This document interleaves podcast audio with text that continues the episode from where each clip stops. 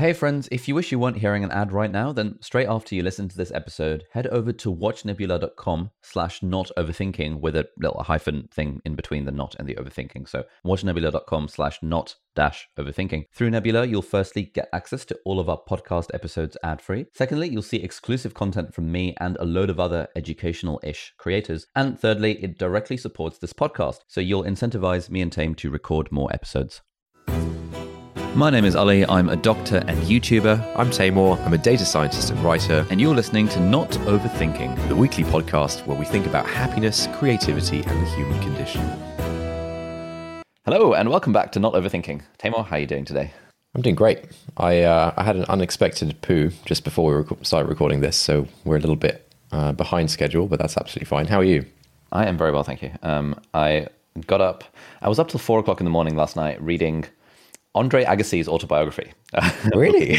really, really, really good. It's so it's incredible. It's so well written. Um, it was it, it was ghostwritten by some Pulitzer Prize winning author guy uh, that he talks about in the acknowledgements, but it was just absolutely riveting. I've been staying up way past my bedtime reading it for the last few nights. Um, but here we are recording the podcast, and today is particularly exciting because we are joined by Joey Savoie. Joey, welcome to the podcast.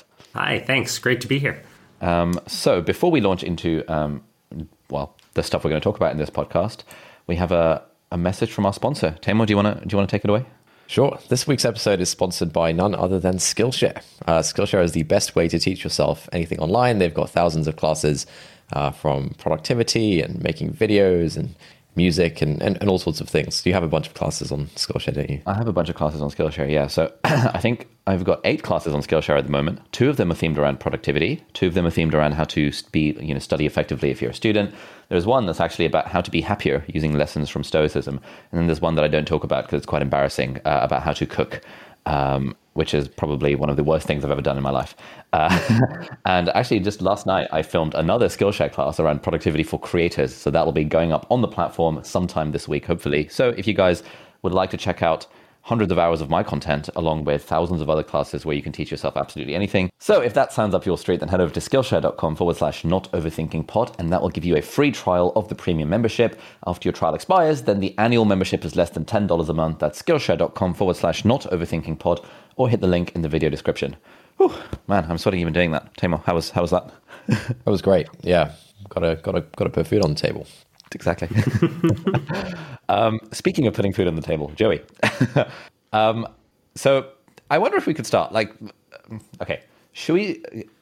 Can you give us like a, a, a sort of short bio of like what what do you do for the people who might not have ever come across you before, please? Yeah, yeah, sure. So I run Charity Entrepreneurship, basically a nonprofit that helps other nonprofits uh, start off more impactfully and, and be particularly kind of great NGOs uh, in various spaces. So it's almost like a, an education program or a training program, incubator, maybe a Y Combinator of NGOs, uh, but very much focused on kind of the ones that do the most impact. So stuff that might be recommended by charity evaluators like GiveWell or, or that sort of thing. That's what we're going for. Awesome. That's very cool. And uh, I wonder if we could start by talking about your salary. So you famously decide your salary based on a spreadsheet. Like how how does how does that work? yeah, so I, I, take a pretty analytical approach. I guess in some ways I'm lucky where uh, salary has never been like a really big focus of mine or a really big priority or, or this sort of thing. So uh, we do something a, a bit different. Uh, both me and my co-founder, we take salaries based on the kind of world uh, uh, average GDP, uh, so kind of per person. so this is pretty low by kind of like London standards. You know, it's it's under under minimum wage typically a lot of the time, and that sort of thing. but I, I think it's very interesting. So I find taking the low salary actually like quite freeing. Um, so when you think about kind of the differential between the amount of money you need to spend to kind of be happy and then your skill and your like maybe potential earning potential. Uh, I think the bigger that gap is, the, the more general freedom uh, you end up having. So yeah, it's pretty low, but I, I definitely don't feel uh, uh poor or, or impoverished, this sort of thing. And I think it's very different than if you're in a dire financial situation versus, say, by choice, uh, taking a really low salary so, so effectively that I can donate more or uh, run our organization at a, at a, lower cost. That, that's why I'm doing it. It's, it's for the kind of ethical reasons, although I've always been a little bit on the minimalist and frugality side, so that probably makes it a little bit easier. Okay. So uh, what, uh, what what's that number these days, and what are the kind of ethical ethical reasons for, for, for doing this? Yeah, so it's it's about it's about sixteen thousand five hundred USD, that sort of ballpark. It, it, moves around a little bit year to year, and a little bit based on kind of what measures you're you're uh, kind of looking at and taking into account. Um, but yeah, it's it's it's lean. Um, I think that it's possible uh, for uh, certain people who have like like quite a quite a familiarity with finances and, and how to spend and, and, this sort of thing. Uh, and also, I'm a bit lucky. You know, I have no student debt. I have no kind of like uh, reoccurring costs of, of, children or these these sort of things. I don't think it would be possible for, for a lot of people. But given my circumstance, you know, I live with a partner. Uh, that sort of thing. Uh, it, it, ends up being uh, quite quite quite achievable. I think if like someone looked around at my quality of life, they, they wouldn't be like, oh wow, you're clearly living like you know below London minimum wage or, or, below UK minimum wage uh, or that yeah. sort of thing. Wait, so you never you never run into a situation where I don't know your your friends want to go on holiday somewhere and you're like, oh, sorry, man, like this this will break the bank. Does that not happen? Yeah, n- not not very often. So I can say that uh, my friends are like often uh, much much higher income uh, than I am. So sometimes they'll, they'll be like, "Hey, I want to go here," and I'll be like, "Yeah, that's not really in my budget." And they'll be like, "Oh, I'll pay for your ticket." So sometimes I do get to go to cool things uh, on other people's okay. dimes. So that that works. In terms of trips and that sort of thing, I, I mean, I probably travel more than I would like to uh, just for work. Um, there's just a, a, lot of kind of travel that, that needs to be done to, to change the world. So that's never been a, uh, a challenging endeavor. But yeah, I, I think I think a lot of it. I mean it comes down uh, when you kind of like look at the super low levels of salary. It comes down to minimizing your reoccurring big costs, right? So how are you going to deal with rent? How are you going to deal with food? How are you going to deal with transportation? And I think I've got those uh, all quite low. You know, a lot of the time it's like upfront investment in whatever uh, a particular thing that's that's beneficial, or upfront making a really big spreadsheet about what's the cheapest grocery store to use, and then uh, kind of refollowing those habits ongoingly. Um, on the grocery front, what are your go-to meals because I'm like this has been something I've been struggling with for the last several years where I feel like there's I there's there is too much choice when I go into a supermarket or when I'm on Amazon Fresh and I get paralyzed by choice and I think I need to do I I need to just have a a spreadsheet or a causal, uh, a causal model of what food I'm going to be eating every day of the week, and then just have that on autopilot so I don't have to think about it. Uh, yeah, do, you, I, do you do anything like that? Uh, I, I do. Yeah, I think that's a, a really great idea. So interesting thing you have to think about like what parameters you're trying to maximize for right? So what do you want out of food? Do you want it to be easy um, to, to cook really quick? Do you want it to be cheap? Do you want it to be healthy? Do you want it to be kind of tasty on a more subjective scale? And all of these are, are like somewhat sliders that, that trade off against each other. Like sometimes you find like a superfood. Like for me uh, peanut butter on bananas. That's just like awesome. It's super cheap. It's super easy. It's super healthy. It tastes quite good. Um, you know, that, that's kind of like a, a win across a lot of categories. But typically, you're making some sort of trade offs between these categories. And one trade off I make is uh, variety. I, I, don't eat like a ton of variety. I, I kind of have like a pretty uh, regimented, similar sort of diet day to day. But I find it again, it's, it's kind of like freeing. Like I, it's not. Yeah. I, I don't really love food. It's not a thing I think about a lot. It, it's something I prefer to just like if I could plug into an IV drop when I go to sleep and then just like wake up and feel fully refreshed. That'd be great. I would like sign up for that uh, in a heartbeat. Okay, so what are your go-to what are your go-to recipes or like how how how how does it work? Do you have like a recurring weekly grocery order or what's what, what's the setup like? Yeah, exactly. So, uh, grocery delivery, uh, I'm a big fan of. I don't know if you guys use grocery delivery, but everyone should. I guess everyone does uh, now, but everyone should have been doing this for, for years. It's such a time saver. And even if you're living on uh, really low salary, I think it's uh, kind of worthwhile. So, grocery delivery once a week, uh, reoccurring order.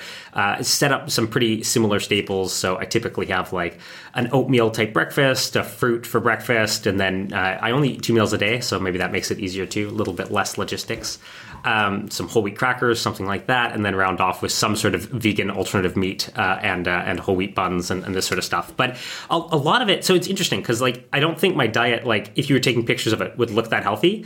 But every step has been uh, like kind of optimized. So it's like okay, uh, what burger buns are you going to buy? Uh, you know, whole wheat versus not is a huge difference. Uh, what ketchup are you going to buy? You know, there's 50% sodium reduced ketchup, 50% sugar reduced ketchup. There's actually 100% reduced, but that kind of tastes gross. So it's it's, it's sometimes you have to make compromises there. But uh, because I'm only eating, yeah, basically the same seven things every every day or uh, every week, uh, you can really really get it down to a science. So buy you know 40 different brands of crackers and try out each one and look at the health stats for each one and determine like okay i'm pretty sure that in the uk this is my favorite cracker um, and just do that for everything again kind of like upfront time investment for this like long-term reoccurring of okay now i'm kind of like this is like a solved problem Have you always been into optimizing every part of your life? When did this start? Yeah, I, it's gotten it's gotten worse or better, um, depending depending on how you frame it. It's it's gotten more intense over time. I think I've always been uh, very consequential. So I've always cared about uh, the end line outcomes uh, a lot more than the specific path to get there. Kind of being like stubborn to the ends, flexible in the means. And I think even when I think back to like earliest memories, I seem to be much more consequential than, than other people intuitively. And my parents are both like pretty consequential. So probably some aspect there. But I think part of it was just I wanted to do too much stuff. And you can fit more into your life and you can do more if you optimize stuff. So uh, as people know, an empty an empty schedule, uh, you know, versus like a, a packed uh, kind of schedule uh, you just get a lot more done if you kind of structure it and organize it. So I think it was like somewhat out of necessity that you ended, I ended up kind of optimizing on these dimensions. And once you optimize once and it works so well, you're like, huh, I wonder if I could do this again. Uh, and maybe I'm more keen to creatively cross apply to, to a whole bunch of different domains uh, than the average person. Huh. have you have you have you have you read the book The Rosie Project by any chance? I don't think so. Oh, so I read this uh, a few a few weeks ago. Uh, apparently, it's one of Bill Gates' favorite books, and it's about this genetics professor who's got Asperger syndrome, who is trying to find a wife. And I could really relate to a lot of aspects of it. But he he does he he does this sort of thing where he's sort of systemizing and optimizing every aspect of his life and his schedule, and it's done it's it's done in such a like it makes so much sense. Uh, like you know every tuesday he's going to have this exact same meal. He's going to go down to the market. He's got the preparation of the meal down like so quick and he you know finds it it's very relaxing to cook the lobsters in a certain way and it's like a really super fancy meal. But it's just so kind of tuned to the letter and i was, I as, as i was listening to it i was like okay this this actually sounds like a pretty solid setup um, to not have to worry about what you're eating every day I, I, like... think people naturally trend towards this uh, eventually, right? Like if you look at uh, young people in general, they tend to be more in the explore mode, right? Trying to trying to figure out a bunch of different things, trying to test out a, diff- a bunch of different things. But then as people get older, they move more into like exploit mode, uh, basically trying to take advantage of the things they've already learned. So young person will go to ten different restaurants. The old person might go to the same restaurant every Sunday. But if you can just do that quicker, um, like if you can test more upfront and then uh, put kind of your efforts to, to maximizing it. Yeah. So on on this note, like one uh, one sort of genre of comment that I that I, I often get, well, not often, but occasionally get on YouTube, Instagram, and things, is the the thing of hey, you know, you're optimizing every aspect of your of your life. This is toxic productivity. You should be able to relax and take a break as well. Like you're promoting bad things for mental health. Um, and I feel like there are a lot of like strawmanny type assumptions baked into that, but I wonder, like, do you ever do you ever get that sort of sentiment from from people that you speak to about this? Yeah, well, the, the, the, I definitely, I definitely get it. I mean, the boring meta answer is you can structure that in too, right? So if you think you need X amount of uh, free time that's totally unstructured, cool, put that in your Google Calendar. Um, now that that's a very optimizer answer to to an unoptimized question, but yeah, I, I, don't think the evidence really bears this out. So I think people have this idea that like, oh yeah, if you're you're unplanned and kind of unstructured, you, you feel more free and you feel less stressed and this sort of thing. And then you actually like, look at data that that has been taken on this, and it turns out that people who plan stuff, people who who make kind of more conscientious choices or, or have a less kind of lazy attitude, actually end up maximizing their goals better, which includes personal happiness. Uh, so I don't know. Uh, it depends what your goals are. Maybe if you have like there's like an intrinsic value that like you want X amount of, of free time or, or that sort of thing, uh, then fine. But I think I think people have maybe a, a, romanticized notion of how good that actually works out in practice. Yeah, why is it? Cons- why? Where does this narrative come from? Why is it considered weird to be systematic about sort of most of the parts of your life? I, it, it's weird because I, I, it's, it's, not everywhere. Yeah, yeah, yeah. So, like, are there cultures in which that's actually sort of seen as a good thing? You know, it's like it's cool to have the Google spreadsheets. Oh, I don't know. I don't know if it's cool. Cool might be an, extent, an extension across lots of cultures. Maybe very narrow cultures like my office or something like that. you find it cool to do spreadsheets. But the, the weird thing for me is people are totally fine with being quantified when it comes to like buying a car or buying a house. Like like like consumer large consumer products. People are like, cool, let's let's do this analytically. But when it's like, oh, I want to pick a job, uh, it's like, whoa, you can't be analytical about that. Or I want to, you know, even determine what city to live in. Oh, ah, that's crazy to make a spreadsheet on that. Um, so it's it's weird. It's it's very unequal application of rigor across uh, different areas, and I'm not sure why that is. It's interesting you mentioned the job and the um, the city thing because I, I, don't know maybe maybe I just hang out with a certain crowd of people, but uh, I think yeah, optimizing job and city would definitely be be seen as like a good thing and, and like a, a smart thing to do. I think that the realm where the sort of opt- optimization approach doesn't really sit well to people uh, with people is kind of in in the sort of social realm of like uh, making friends, relationships, stuff like that. You know, people really don't like the idea of having having a method to to that side of your life. Yeah, it's it's probably to do with some sort of uncomfortability with quantification of certain values uh, in general, right? So it's kind of like okay to say like this house is better than this house uh, on some sort of objective criteria. It's like less okay to say like this person is better than this person.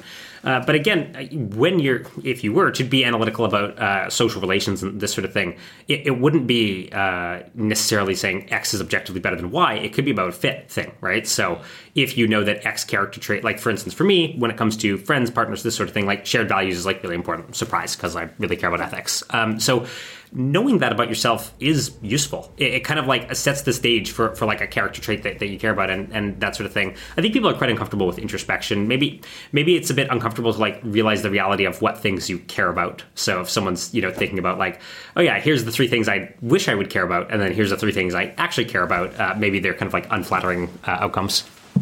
Yeah. Yeah, I think there's also a bit of like romanticism around friendships and relationships and things like that, where it's meant to be this sort of almost like mystical thing that happens to you, rather than no, yeah, yeah, yeah, that kind of stuff. Um, now, do, do you do you take the spreadsheet approach in your social life? Yeah, um, definitely. What does that look like? I, so uh, I, I have used it in a bunch of contexts. Um, often when so one thing a story I have about like success of, of online dating um, I did online dating as many analytical people do. Went on OkCupid as many analytical people do. It's kind of the, the analytical website. Spent a ton of time uh, making spreadsheet for characteristics, looking through an outrageous number of profiles. I sent one message. It was like four pages long. Um, got a response from that person. Was in a relationship with that person for ten years. Um, so like that's some sort of like success story for for OkCupid that they should use in their their marketing materials. But I, I don't actually think it was the website so much as the analytical approach. Uh, know what you want. And at that point in my life, I had dated uh, you know uh, quite a few people, so I, I had a better sense of what sort of character traits were compatible uh, and th- this sort of thing. Um, for friends, uh, I think a big part of it is you actually want to think about how these people are going to affect you, right? So there's the, the, the common adage that you are sum of your five closest peers. If you think about that, you really want to think about okay, like who do I want to be a sum of? Like, do I want to be one fifth this person? And becomes a much more like personal specific choice of like, do I like the way this person affects me? Do I like the, the kind of trends that this person's going to lead down? And I think, uh, yeah, leaving it to chance or, or convenience or, or, this sort of thing. Uh, it feels feels like leaving quite a bit of your, your life and your personality and your happiness uh, on the table without without thinking about it that hard. And maybe I think people do probably do get better over time at optimizing kind of accidentally, like they get experience of oh yeah I don't want a friend like this and, and that sort of thing. But uh, it's it's very slow. You know, it's very slow if you, you kind of do the the blind uh, feel approach. Hmm.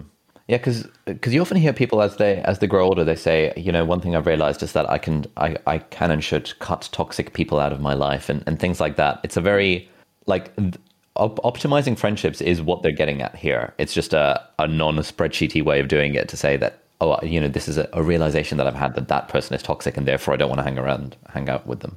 Yeah, I think the, the benefits of age in some ways is just like acquiring better heuristics. Uh, so better mental shortcuts that are, are going to lead you to better outcomes. Uh, but if you don't specify those and don't think about those, it's really hard to pass them on. It's it's really hard to kind of uh, know what what's going on. So I think people's processes like do get better, but in kind of like this soft, squishy way. They don't really know that like, oh yes, I have determined that uh, people tend to influence like uh, people tend to affect my affect. So I want to be around like happy, optimistic people because then I tend to be more happy and optimistic. Um, thus, if someone's really negative all the time, I should probably not spend a lot of time with that person, especially when I'm in down states. Like people have that, but it's it's not explicit. It's not spelled out. It's, it's more like this feeling of ooh, uh, I'm not not as interested in that sort of connection anymore. Yeah. Um. So uh, I'm I'm I'm very intrigued by by your approach to the dating thing because so the story in in this book, The Rosie Project, is this guy who wants to find a wife ends up creating a questionnaire, and he makes a questionnaire with like hundred different items, and sort of he figures out like these are all the things that I want, these are all the traits I'm looking for in a partner, and therefore, you know, I give this questionnaire to people, and it's uh, the, you know, spoiler spoiler alert, but the person he ends up falling in love with is someone who would not have made the cut on the spreadsheet, and so part of the moral, if there is one, of the book is that you know, there are some things in life that really shouldn't be quantified.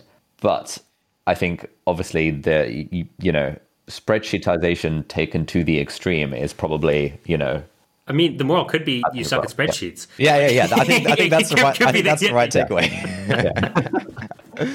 yeah, I think I think when people approach this, it's they sort of view the spreadsheet approach always as like the most naive spreadsheet approach, where you can't, where you don't account for like nuance and less tangible stuff. Sure, you And can never update it. You have to set it and leave it forever.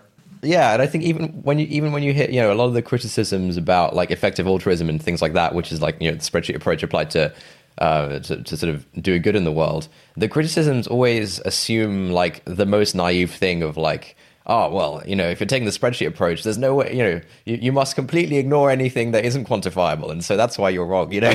well, you can bake that into the spreadsheet, man. yeah, yeah. I, I do think people. Yeah, there's there's this book, How to Measure Anything, that I that I really like, and it it talks about this huge range of issues that people are like, but you can't measure this, and then he just basically talks through. Here's how you measure it, and. Everything in the world has some sort of output. So even if there's something like quite squishy, like I don't know, having a good work culture, like what does a good work culture look like compared to a bad work culture? There are external signs. Like maybe a sign of a good work culture would be lower turnover. Is that the only sign? No. You- probably want to look at like a collection of metrics, but there is an indicator in the real world. Otherwise, you wouldn't even notice it. Uh, when you're using these soft things, you're kind of gesturing towards this like fuzzy cluster of things, uh, and many of those things can be pulled out and measured as proxies, and there you go. It's, so I've I've been running into this exact problem this week because uh, last week I made a video called uh, something like uh, "Why I Quit Medicine and Why I'm Going Back." And at some point, like sort of 25 minutes into this 35 minute long video, I said uh, I I was uh, I addressed the question of um, Do you not feel guilty that you're not working as a doctor in the middle of a pandemic? And I said, okay, let's think about this. Um, I have a generally kind of utilitarian approach to this sort of stuff where I'm thinking, okay, what's my marginal impact as a doctor, as a junior doctor, two years fresh out of med school, where I'm no better or no worse than the average doctor, and I'm slotting into a system as effectively a cog in a machine. And let's look at my marginal impact making videos on the internet. And I and and what I said was like, look, I know these are different things, but even if we use that, uh, I don't know, eighty thousand hours did an analysis of the number of lives that a doctor can save in their career. It came out to eight or nine and I, I, made the argument that like at the at the very least I could donate thirty thousand to the Against Malaria Foundation by making money mo- money off of YouTube, and in one, you, you know, in in in thirty seconds of being on the internet, I will have saved more lives than I would have saved as in my whole career as a doctor. And a lot of people said, "Oh wow, that's such an interesting way of looking at it. I hadn't thought of that." But there were people that said, "Oh my god, if this is how you think about medicine and being a doctor, then you shouldn't be a doctor because you can't possibly." Th- You can't possibly quantify the impact of being nice to the patient, or you know, being that person who says something nice to them in their moment of need. It's like, yeah. so, how would you Yeah. go about about thinking about that? Yeah. So uh, again, it's like okay, there are difference in outcomes that you would expect from someone being nice versus not nice to a patient, right? Um, good good example. There's a surgery. Uh, Close to my house, it has brilliant reviews all the time, and I know why because it's really good. They're they're, they're really nice, they're really quick, they're really efficient, they're they're, they're really everything you would kind of want. Um, but look, there's a number attached to that. They, they score 4.9 out of five on Google's reviews. You know, there, there are ways to kind of get at this data, and will it be perfect? No. Will it be better than zero measurement and just kind of like hoping and guessing that that something's there? Uh, yes. So. I think a lot of the time, what people have trouble with is uh, compared to what? Uh, you know, they, they don't think in comparative terms. Uh, this happens with spending, it happens with jobs, it happens with all these sort of different things. So they're like, okay, this thing is, you know, infinitely valuable uh, or something like that. Like a human life is infinitely valuable. And it's like, okay, but if you actually thought a human life was infinitely valuable, you'd be doing all these like quite crazy things. You'd be living even cheaper than I am um, to kind of like throw, throw money at charitable organizations, uh, this sort of thing. There actually are values to this. It's just very uncomfortable to talk about and, and to think about explicitly. Like, oh yes, uh, life is worth 1.5 million dollars or, or whatever. Uh, people people don't like that, but kind of the revealed preference is th- there is there is quantifications here. You know, you could survey 50 people who have gone to 50 different doctors and, and see which ones kind of score at the top of, of you know a comfortability bedside manner and which ones score at the bottom. You could even uh, put like a willingness to pay number on this and start to get some sort of quantification of like how valuable that really is. Um, it'd be messy, it'd be crude, it would take a lot of time and resources, but you could. Um, you know, there there are kind of methodologies to, to measure this sort of thing. I think I think part of the reason, I mean, so, so I think I think these two things are related. So, so you, you mentioned the average, you know, you're the average of the five people who you spend your time with, and I, I I'm actually not a fan of that at all. I actually I actually really don't like that approach, and, and then I think that's actually I, I think because I don't like that approach, I can I can kind of understand where people are coming from when they criticize, for example, you Ali, if you say something like, "Well, I can have more sort of live saved impact by just." Uh, you know, making a, a YouTube video uh, about my daily routine and then donating the ad money, you know, well, whatever, right? Yeah. Um, I, I think that I think the, the issue is that um, it doesn't sit right with you know. I, I, think the friend thing doesn't sit right with me because it's it's taking a very sort of uh, instrumental uh, view of sort of your fellow human beings, where you know um, I'm in this friendship, and I, I, don't know, but it's just a heuristic. You're not saying like this is the only criteria. That you're not saying this is the only thing I care about, but it, it, sounds very instrumental to say I'm in this friendship so that I can become a better, you know, so I can become a better person. You know, that, that that's why I'm in this.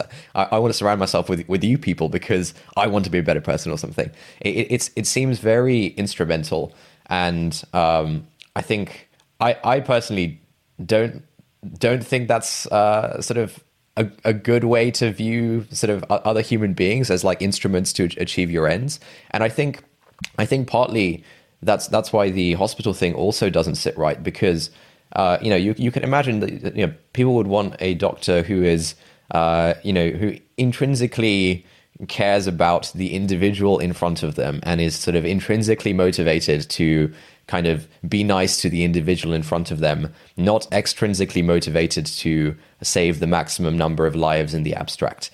Uh, and again, it's like I, I feel like anything that sort of starts to approach taking an instrumental view of, of other human beings, that that's what doesn't sit right with people, and I can empathize with that.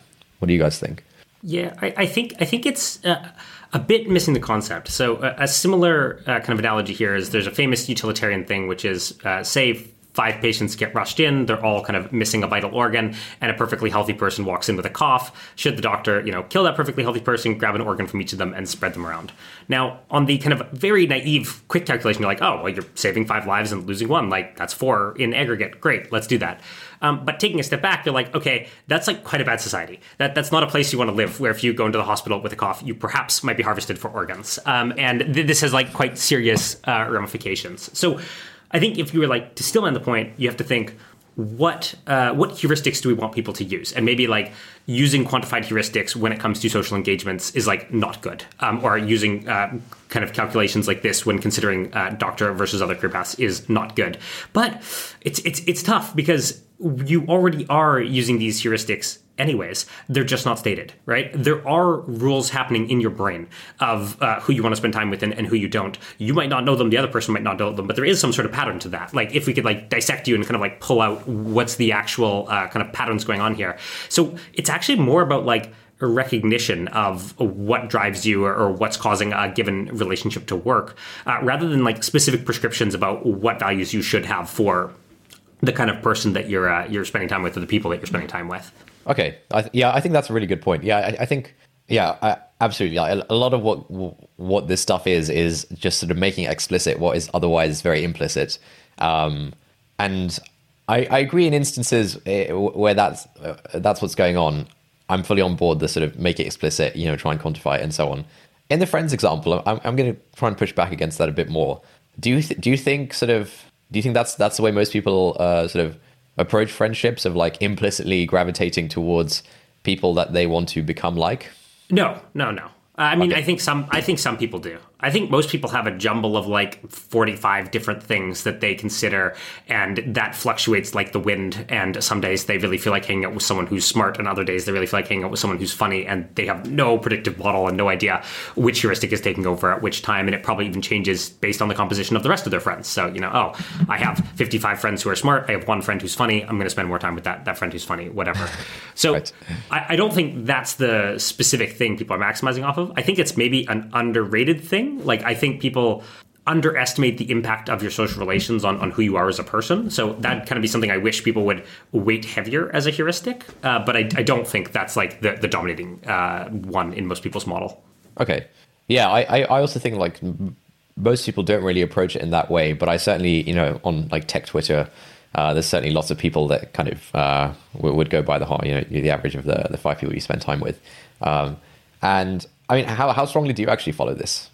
Well, it's it's one of a few it's one of a few heuristics, right? So okay. um, one thing I think I have the general mentality that you know if I think someone's going to like instill in me like quite actively bad habits uh, in given things, like I find that quite uncomfortable. Um, and thinking about like oh this person's you know gonna, gonna do that, uh, but I think that it's not the only driving factor, right? So th- there are other like characteristics and, and, this sort of thing, and I think um, a lot of things that I have might correlate with this kind of like making me a better person. So, like, say I really enjoy uh, having high level conversations. This is like one of my favorite things to do with people. It's like talk about intellectual, philosophical uh, optimization things. Um, that tends to be people who are kind of good at that. Kind of think about that a lot. Kind of kind of do that sort of thing. So maybe that's like a characteristic that i also end up valuing and you end up talking to people about you know things that are there. Another way to describe this is like common interest right? So people with common interest with me tend to have interests in ways that i want to get better and improve and that sort of thing. So I would tend to prioritize, you know, conversations with with those sort of folks. Um, but yeah, it, it's not it's not like uh, I have a spreadsheet and I have like uh, 50 friends ranked, kind of like top friend, second friend, whatever. It's yeah, more yeah. like I have this sense of what I would want my optimal friend group to, to look like or to be like, and then I kind of like try to move in that direction. Almost like you might have like an aspirational vision for your for yourself. You have an aspirational vision for like your social networks. Mm. And is that based on well, I imagine I, I, I, imagine that that aspirational friendship group would be based on lots of different factors, like you know, uh, in interest in ethics, interest in quantification, general how I how how being around them makes me feel. These people, some of these people take care of their health, which more incentivizes me to take care of the health. Is that is that sort of the sort of um, uh, parameters that you're using? Yeah, somewhat similar, somewhat similar to that. Although I would say maybe extra emphasis on areas that I'm weak at. Uh, so if there's something that I'm already like naturally very inclined towards, uh, then I might not need like the social boost to do that. So like, say I'm already a health nut, which I'm not. But if I was already a health nut, I probably wouldn't uh, need that kind of like social encouragement from from friends who are otherwise healthy. Uh, on the flip side, if I'm like uh, like health is the big struggle for me, that's like one of the things I really want to get better at. Uh, then having friends who care about health is like particularly useful. So there's maybe some sort of like uh, competitive advantage factor of uh, what sort of things you find difficult to do without some sort of social connection or, or, that sort of thing. Yeah, as as we've been talking about this stuff, I've I've, I've been thinking. I, I wonder how uncomfortable people would be hearing this this this conversation because like for for us and I, like this is this is sort of the way that I naturally think anyway, just in a more more sort of systematic approach to most things in life. But you know, as as Taimur was pointing out, especially when it comes to the social sphere, uh, things like dating and friendships and relationships and stuff, you know, it, it, there's just something very very uncomfortable that doesn't sit well with people about how can you how can you possibly think like this? Um, yeah, yeah. I think it is just uncomfortable things that you value. Like, say you valued something totally uh, strange, like I don't know how good someone's hair was or something. Like that would be quite like a, a, repugnant thing to come to. Like, oh, actually, when I really think about it, at the end of the day, I mostly care about my friends because they have really good hair. Um, so I think that that's the, the, the scary part about like pulling out heuristics of of kind of what's going on in that tangled soup that that makes someone your friend or not. Um, like the conclusions might be kind of uh, uncomfortable. And do you think that's why people are, are uncomfortable with this? Like because they you know, sort of in in in their heads there is this thing of oh I I worry that I will come to an uncomfortable conclusion about X, therefore I will not even think in in that way. Like not explicitly, they're not they're not thinking like oh yeah if I did quantify it I'd probably come to this. They're more thinking that like any simple formula sounds like really bad and sounds kind of repugnant, and that's like probably true. Like mm. if you pull pulled any uh, three characteristics. Like here are the three things that I care about when making friends. People be like, oh, that's like that very simple bad model. But I, I more call this like bad spreadsheeting or, or like uh, under thinking about it as opposed to you know actually necessarily saying like we shouldn't have any quantification or shouldn't have mm. any hmm. thought about what uh what makes me connect with people. Yeah, yeah, that's a good point.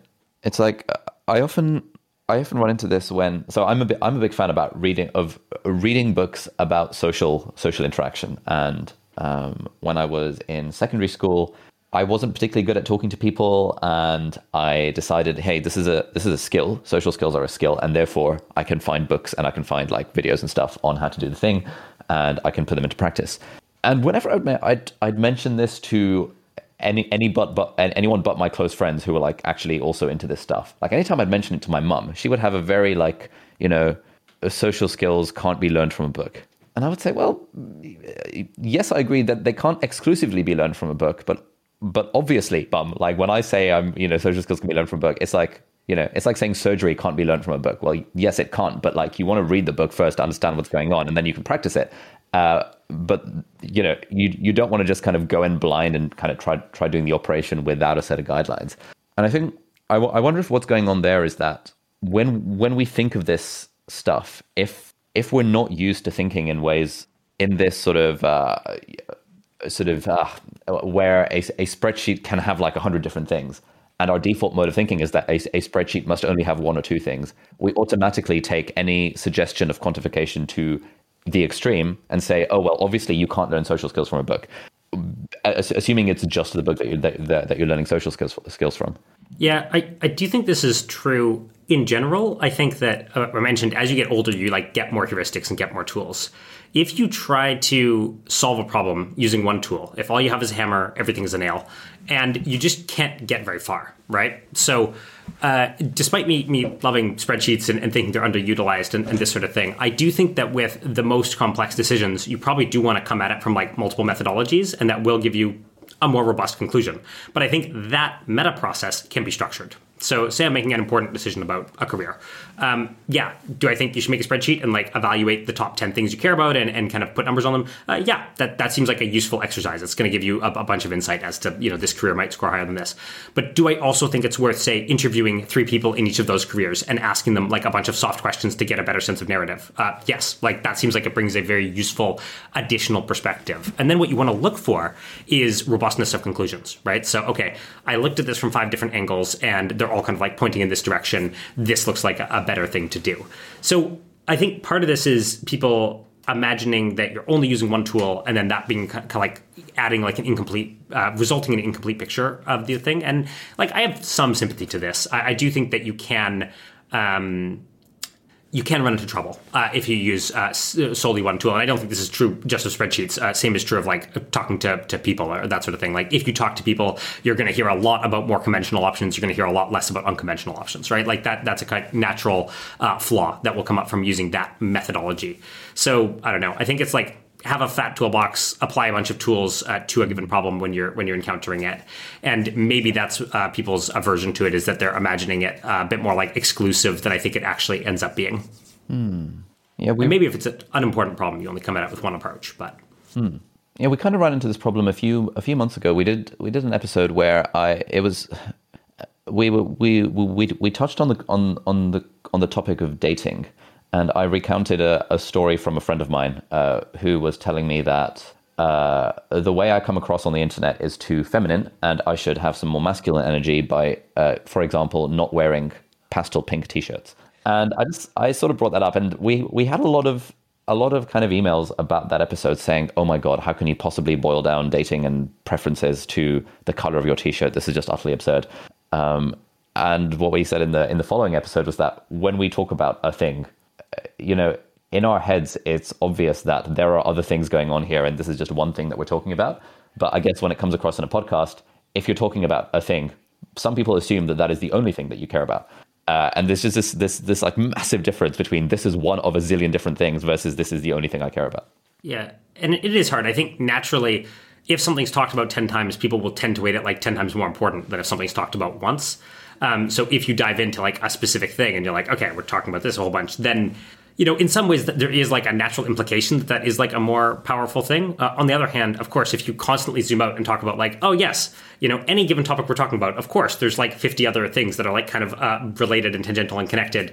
Uh, then you'd never talk about anything specific ever, right? Like you can say, oh, you know, having whiter teeth is like good for dating. Like, of course it is, but it's not it. Like you couldn't just be a giant white tooth and get a bunch of dates.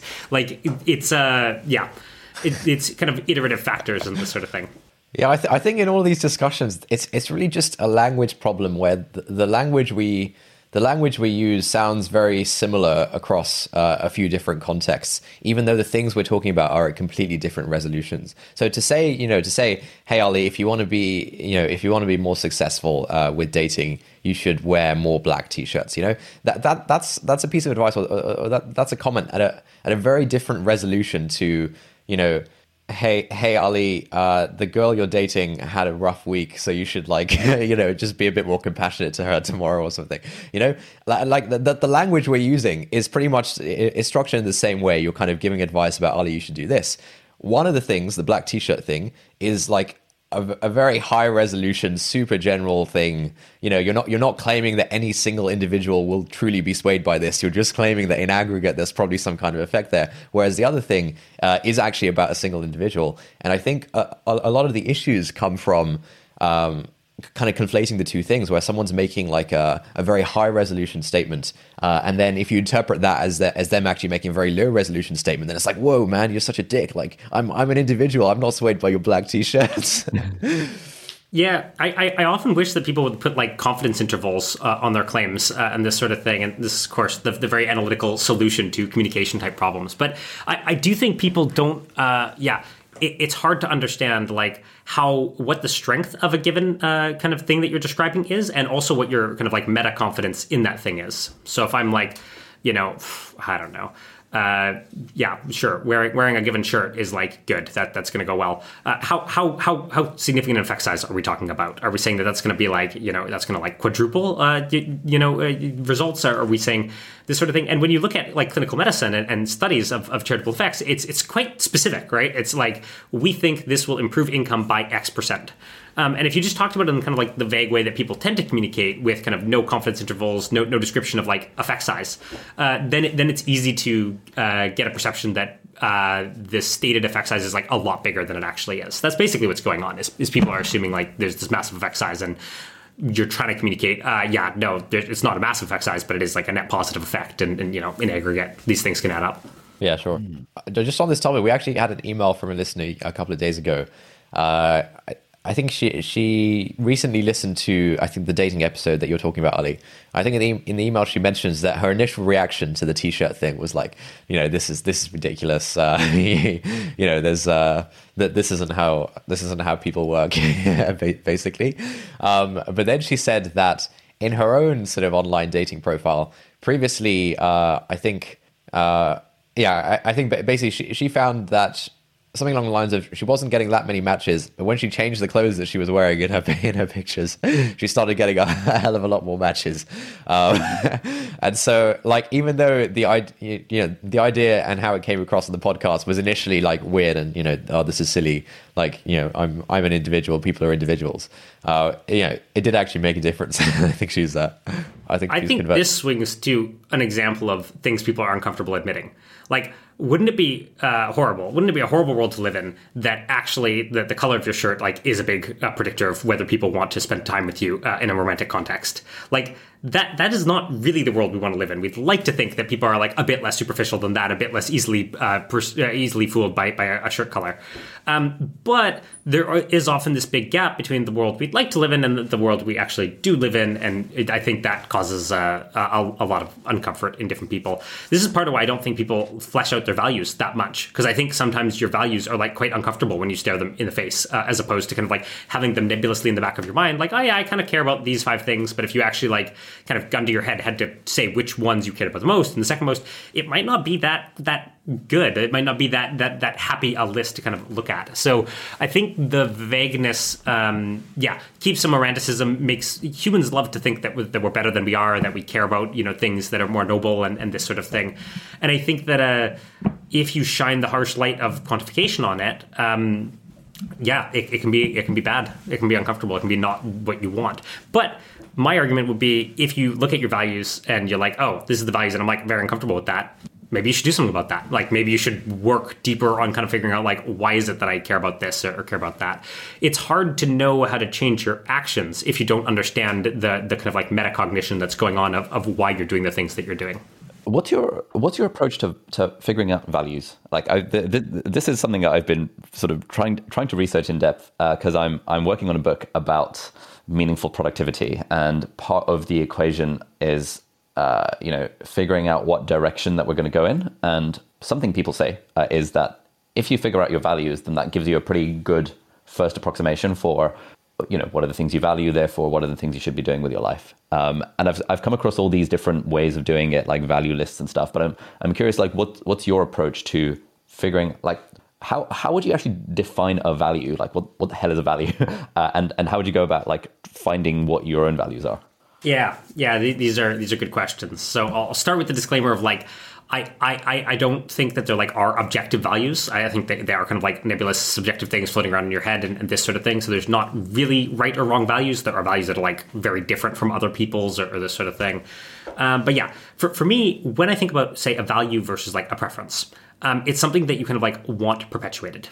Um, so if you say like uh, I, I, I value chocolate ice cream, um, that would mean you like want uh, other people to, to, eat chocolate ice cream. You want more chocolate ice cream to exist in the world. If you say like I have a preference for chocolate ice cream, I might not care if, if you eat vanilla ice cream or whatever else. It, it's kind of there. So that's where some of the distinction goes. And then I think most of the time what people are talking about with values is they're talking about high level values, like these these kind of like primary fundamental things. They're not talking about kind of like uh, means values. So you know maybe I uh, value being healthy on kind of a high level, and that means I should brush my teeth. But I don't value brushing my teeth. It is like a kind of a, method to, to get that mm. kind of higher level maximization uh, of your value. Uh, another thing that I think is very interesting uh, that I'll touch on briefly is I think values change way more than people give them credit for.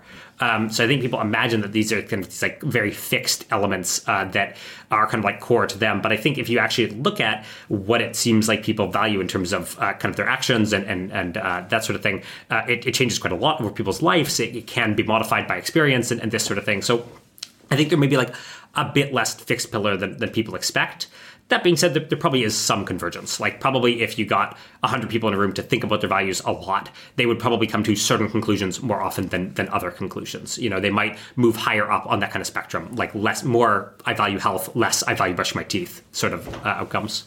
Do, do, your spreadsheets account for potential future value changes? Because presumably you're, you're evaluating things based on your current set of values and if there is some unknown future set of values which you might then shift towards then you know maybe you should change what you're doing today right? Yeah yeah value drift. Uh, it's it's a huge concern. Um, current me really likes current me's values and does not want future me to have radically different values. Um, values are self-preserving. They, they they they care about themselves being there. So if i could take a pill and know that i would no longer care about people or, or altruism interestingly of course i wouldn't care about having taken the pill after i take it. But right now with my current values i would say no i do not want that pill uh, and the pill doesn't have to be as dramatic as a pill. It could, could be anything, right? That's going to affect your values. So, yeah, I, I definitely worry about uh, value drift. Uh, you know, if I was to say win the lottery and uh, win fifty million dollars, uh, let's say, maybe right now I would think, oh yeah, I want to donate the bulk of that. Um, but I would probably set up a system to make sure that that actually happens. So like maybe put it in a donor advised fund or donate it to a charity that then regrants or, or something like that. Because I don't really trust 10 years from now, Joey. That guy could be cool. He could be bad. Who, who knows? People change a lot more than they expect to. You, you always think you're you're at your final self, and you're really not. So if you are worried that your next final self won't be quite as say altruistic as your current self, uh, then you, you do want to uh, plan around that. Well, how have you? How do you go about figuring out your values?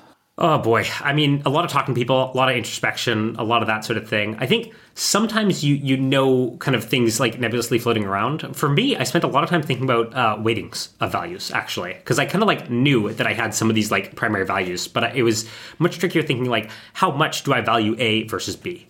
Uh, so I have, I have, a system what I call the, the 3H system. So these are like my top three fundamental values. Uh, and this is helpfulness, happiness, and health. Um, and there's kind of an interesting story for, for each of them. Uh, happiness and, and, helpfulness are, I think, like quite quite self evident. A lot of people have these values to, to some extent. You know, they, they want to help other people be altruistic, and they want to kind of be intrinsically happy.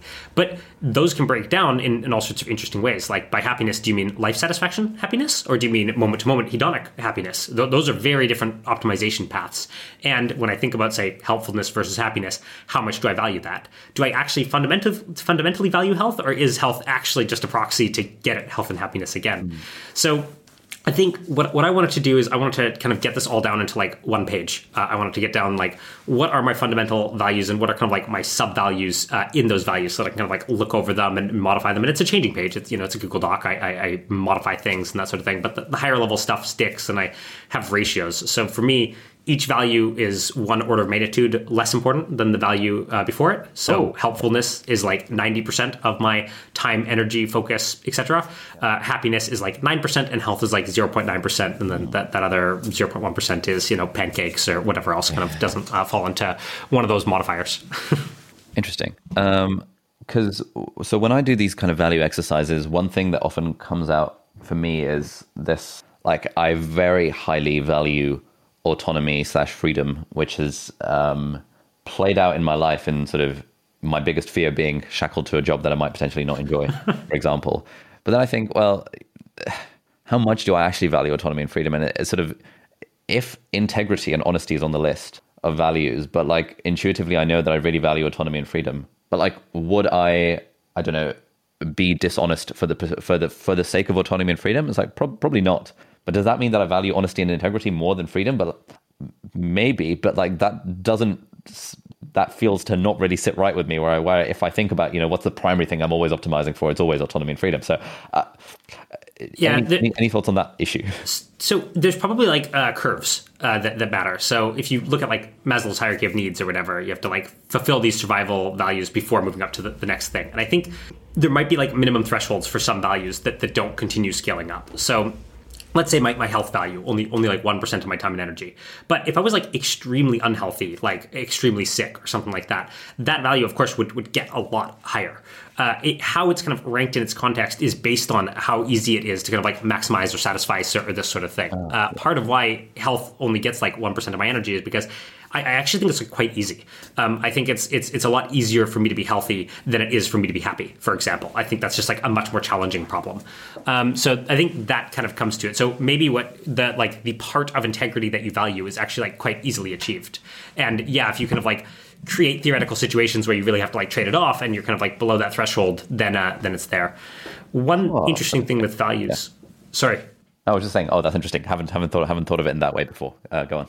I think some people have maximization values for some things and satisfaction satisficing values for other things, and that also can, can make it quite messy. So maybe for integrity, you don't need to like maximize. Like you don't want to be like the most integ- integrity focused person ever, but you have this like minimum threshold. Like you want to be X level of, of integrity, uh, and once that's satisfied, you're, you're kind of like indifferent. Uh, my values, for instance, happiness and health are both satisficing goals. There there is a level of both, which I'm just like cool. I don't want to be the healthiest person in the world. I don't want to be the happiest person in the world. I kind of want to be an eight out of ten on both, and that, that's like good. Like once I've once I've passed that, uh, good enough.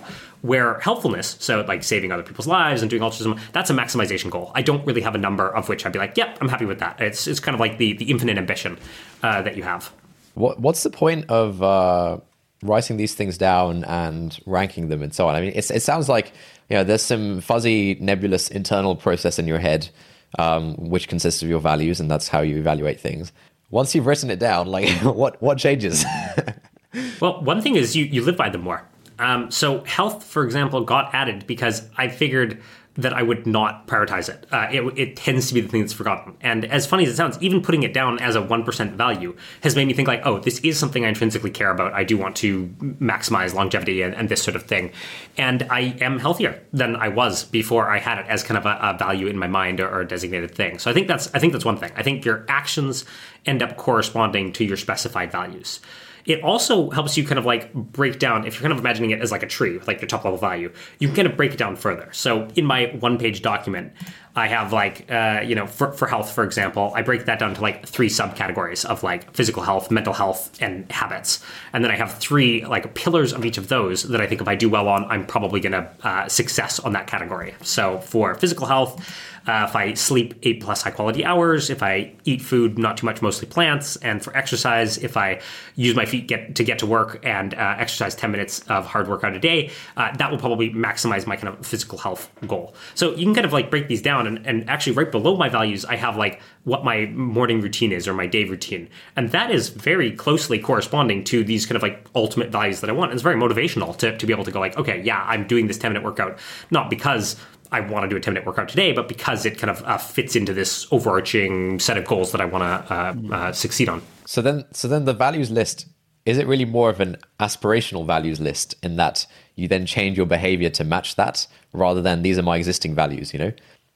I think it's most useful to start with your existing values, but then think about where you do want to put time and attention and, and, focus on kind of like making certain values better. So again, I think they're more moldable than you think. So I think a lot of people yeah, will think that like you know I really care about hedonic happiness, don't care about life satisfaction. Um, but then as they get older, they tend to care a lot more about life satisfaction and a lot less about hedonic happiness. And it's like, huh, that's interesting. And I actually think you can do this deliberately too. Like you can be like, I want to value health. Like that's that's an example. I'm going to put it on my chart. I'm going to integrate it. And now I really do think it is an intrinsic value at about one percent weight. Like it really has kind of integrated with my mindset. Kind of like uh, if you hear something said ten times, if you hear that health is part of your values and you identify as I'm a person who cares about health, uh, it kind of like gains a weight or prominence in your uh, yeah your, your, your morals, your actions, that sort of thing. Hmm. Yeah, that makes sense. Yeah, I've definitely found that as well. Like especially in the in in the health example where in the past I just sort of had this vague thing of oh yeah I guess I I, I kind of want to be healthy, but then it was it was only like last year where I actually wrote down that you know health health is something that I value probably you know above most other things that without my without health there is no there's effectively no happiness uh, or with without good health my happiness will will likely be severely limited therefore I should take care of my health more I guess like before hearing you describe it as like maximizing versus versus satisfy, satisfying I just hadn't quite because for example, a few a few months ago, I signed up with a personal trainer, and I said, okay, I want to go, I want to get six pack abs sometime at some point this year. It's been a, it's a you know a fun, a fun goal to work towards. And then like every week he'd be like, you know, how's your nutrition going? And I'd be like, well, I got a takeaway last night. He's like, mm, okay. and have you been counting your calories? And it, it it took a few months of this, a few a few weeks, a month of this for me to realize that actually I don't care about getting six pack abs. I care about being healthy enough and healthy enough is the the current state where I'm at. And yes, I would like my biceps to be a little bit bigger because you know dating. Um, but beyond that, I actually don't care about the six pack abs, and that was enormously freeing. I was like, great, that means if I do the thing of eat food, mostly plants, not very much, um, and maybe you know skip breakfast each day, hashtag intermittent fasting, then it doesn't really matter if I get a takeaway every night, provided I fulfill you know roughly these parameters of mostly going grilled meats rather than fried meats, blah blah blah. And now I feel like, damn, this is just so much more liberating um, because I don't have to be counting calories because I've actively decided that this is not something I value. That, that's actually a big thing that I think is another benefit of kind of like specifying it out. I think people have all these values, but they don't realize the trade offs, right? So, yes, I want six pack abs, but do I want to have six pack abs enough for the trade offs in like tasty food? Um, if the answer is no, let go of one of those goals. Otherwise, you're going to be constantly frustrated, where you're kind of like, "Oh, I really wish I had six pack abs, but uh, I don't. I am not going to do it because I like this food." Um, when you kind of like figure out, okay, how do my values conflicts? How do I resolve those conflicts? it, it is it is nice because you can just drop stuff like would I like to be like I was a very fast runner as a kid? Would I like to be a super fast runner as an adult? Sure. Would I like to be a super fast runner enough to prioritize it above a million other things in my life? No. So there we go. It's it's gone. It's it's it's you know it's a goal that I would certainly love if I could snap my fingers and and have it, mm. but it's not a goal that I am willing to kind of trade off the time and energy that it would take to kind of uh, make that happen. How did you conclude that your ninety percent value is helpfulness? Yeah. So I think I've always cared about people, and and like many people have always cared about people. So there's like some kind of intrinsic drive there that the most people have, and I think a lot of it was figuring out just like how extreme the the, the level of suffering in the world was. So I think that when I was young, uh, you know, I imagined that the world was like my world, like the, the kind of most salient things, and there, there were problems in that world, and you know, issues, education reform, and this sort of thing, but they were quite small. And I think in that world where you know everyone's like an 8 out of 10 or, or something like this happiness. Uh, i don't feel the same pull uh, to kind of like helpfulness being this really important value. But when i found out that like oh you know there's factory farming and the animals are in really bad conditions or oh there's extreme poverty and, and people are really really having tough lives or war or this sort of thing uh, then it then it really changed. It kind of felt like wow this this is quite important. I think maybe the most like fundamental value that I find very persuasive and very core is this like veil of ignorance argument. Uh, I'm not sure if you guys have, are familiar with this, um, but maybe for folks uh, listening, in case they're not, the basic idea is you don't know who you're going to be. Um, you could be born as anyone or, or anything. Uh, you're kind of like floating above above the world behind this veil of ignorance. Uh, how would you want the world to look? And oh, I found that very very compelling. Um, like I, I, found it very compelling when I first heard it. The more I thought about it, I was like, yeah, I just continue to think this is very compelling. And that's part of the the, the kind of uh, salary thing that we talked about at the beginning, right? So I have kind of done what I wish a lot of people would do, which is you know kind of uh, taken that veil of ignorance uh, aspect and, and, applied it. Of course, it you know there's all sorts of caveats and that sort of thing. You know, you get free healthcare in certain certain countries and how do you value that? So it's not like I, I actually think my life is on average with the average person, but at least I'm kind of uh, symbolically uh, gesturing towards that. Like I would like the world to be uh, more fair and, and more happy, especially for for those in kind of very extreme situations. So I think it's the extreme suffering that kind of like amped this up, and realizing that I could do so much about it too. So I think a lot of people have this perception that yeah, it just takes like an incredible amount of uh, time and energy to, to, to do this thing that's beneficial. Like you have to, you know, become a doctor and dedicate your whole life to it to, to ever help somebody. But if I can, like realistically, save a life for three thousand um, dollars, that is really, really a different bar uh, than kind of uh, changes my my level of uh, optimization and, and this sort of thing. So yeah, I guess I feel like I can probably maintain you know quite a high level of happiness quite a high level of helpfulness and then i have a bunch of like spare cycles you know a bunch of spare energy spare time and, and, this sort of thing. So kind of like put more and more of that into helpfulness. Helpfulness i think is like the trickiest goal for me because of course it is maximizing. It's not satisficing. So it's not really like if i save a million lives i'm happy. I, I would just want to kind of save two million lives. Um, but uh, I think it's actually okay to have one maximizing goal. One maximizing goal can be really nice. It can kind of give you like the fuel and ambition to like continue to do things. Uh, where you get into trouble is if you have like multiple maximizing goals, then then you're then you're in real trouble because then you're trying to. It's very hard to independently maximize two factors. Hmm. I'm just going through like my sort of the way I've been living there for these, these last few months and thinking like, what is what's the thing that I'm maximizing?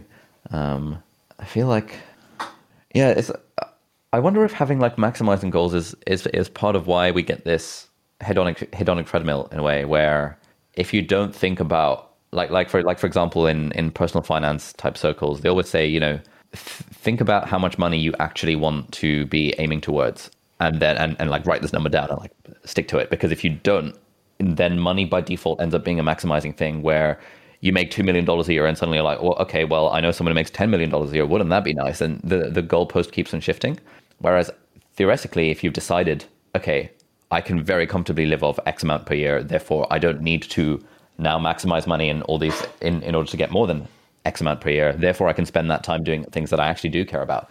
Is that that thought process? I would imagine. I imagine be quite liberating. I, I haven't gone through it myself. Yeah, that's like along Stoicism lines and, and, kind of getting to more of this, uh, yeah, happy with what is. I think from a happiness perspective, weirdly, you probably don't want to set happiness as a maximizing goal, even if that was your top goal, because it's one of those weird things where, yeah, the more you focus on it, that the, the more elusive it becomes. Mm. Um, but uh, other goals, you know, if you do want to become like the best weightlifter ever, like you probably do need to set that as a maximizing goal and just like like really uh, go for it. So some goals aren't very susceptible to maximization frameworks. I feel like folks like you and folks like Lucia and you know the the EA community in general.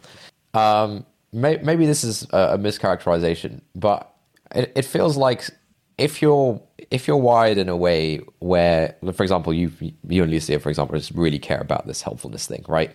Yeah. It's it's it's very simple to distill your values down into like, okay, I've got it's the helpfulness thing right at the top. That's like the main thing I care about. Yeah, a little bit of health, a little bit of happiness, but really it's about the helpfulness thing. I think most people's uh, motivations, I mean, myself included, are just a much weirder mix of like, you know, I want some, you know, some uh, some social validation from my peers. I want, I want, I want to be, you know, I want to, so sort of broadly have fun day to day. Yeah, I want to be healthy. Yeah, it'd be nice to be helpful. Like, do, do you feel like you? Uh, I feel like EA folks have a particularly easy job here because you're sort of wired in a way where you really just care a lot about this one thing because for example you you sort of hear the veil of ignorance thing and you're just really compelled by it whereas i hear the veil of ignorance thing and i'm like yeah it's it's yeah it's i, I can see why you'd be compelled by it. Am i compelled by it? A tiny bit you know?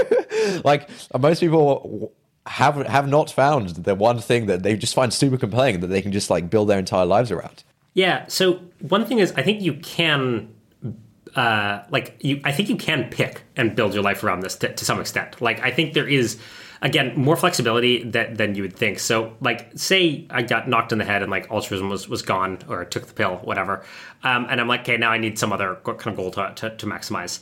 Um, I think I could be like, well, you know, I, I, kind of like this happiness thing, and I kind of uh, think that life satisfaction is more important. And I think that a good way to life satisfy would be to like write a really good book. Okay, cool. I'm going to set that as my maximizing goal. I want to write a fantastic book. So I, I think you can use uh, some deliberateness in this. I think a lot of people's values are uh, you're looking you're looking a step down. So like social validation, right? Do you like intrinsically care about social validation? I, am not sure. I think probably that that's like a, a uh, you know need that needs to be satisfied to be to be happy. I think that Okay, that's yeah. tied back to like some some sort of level of personal happiness.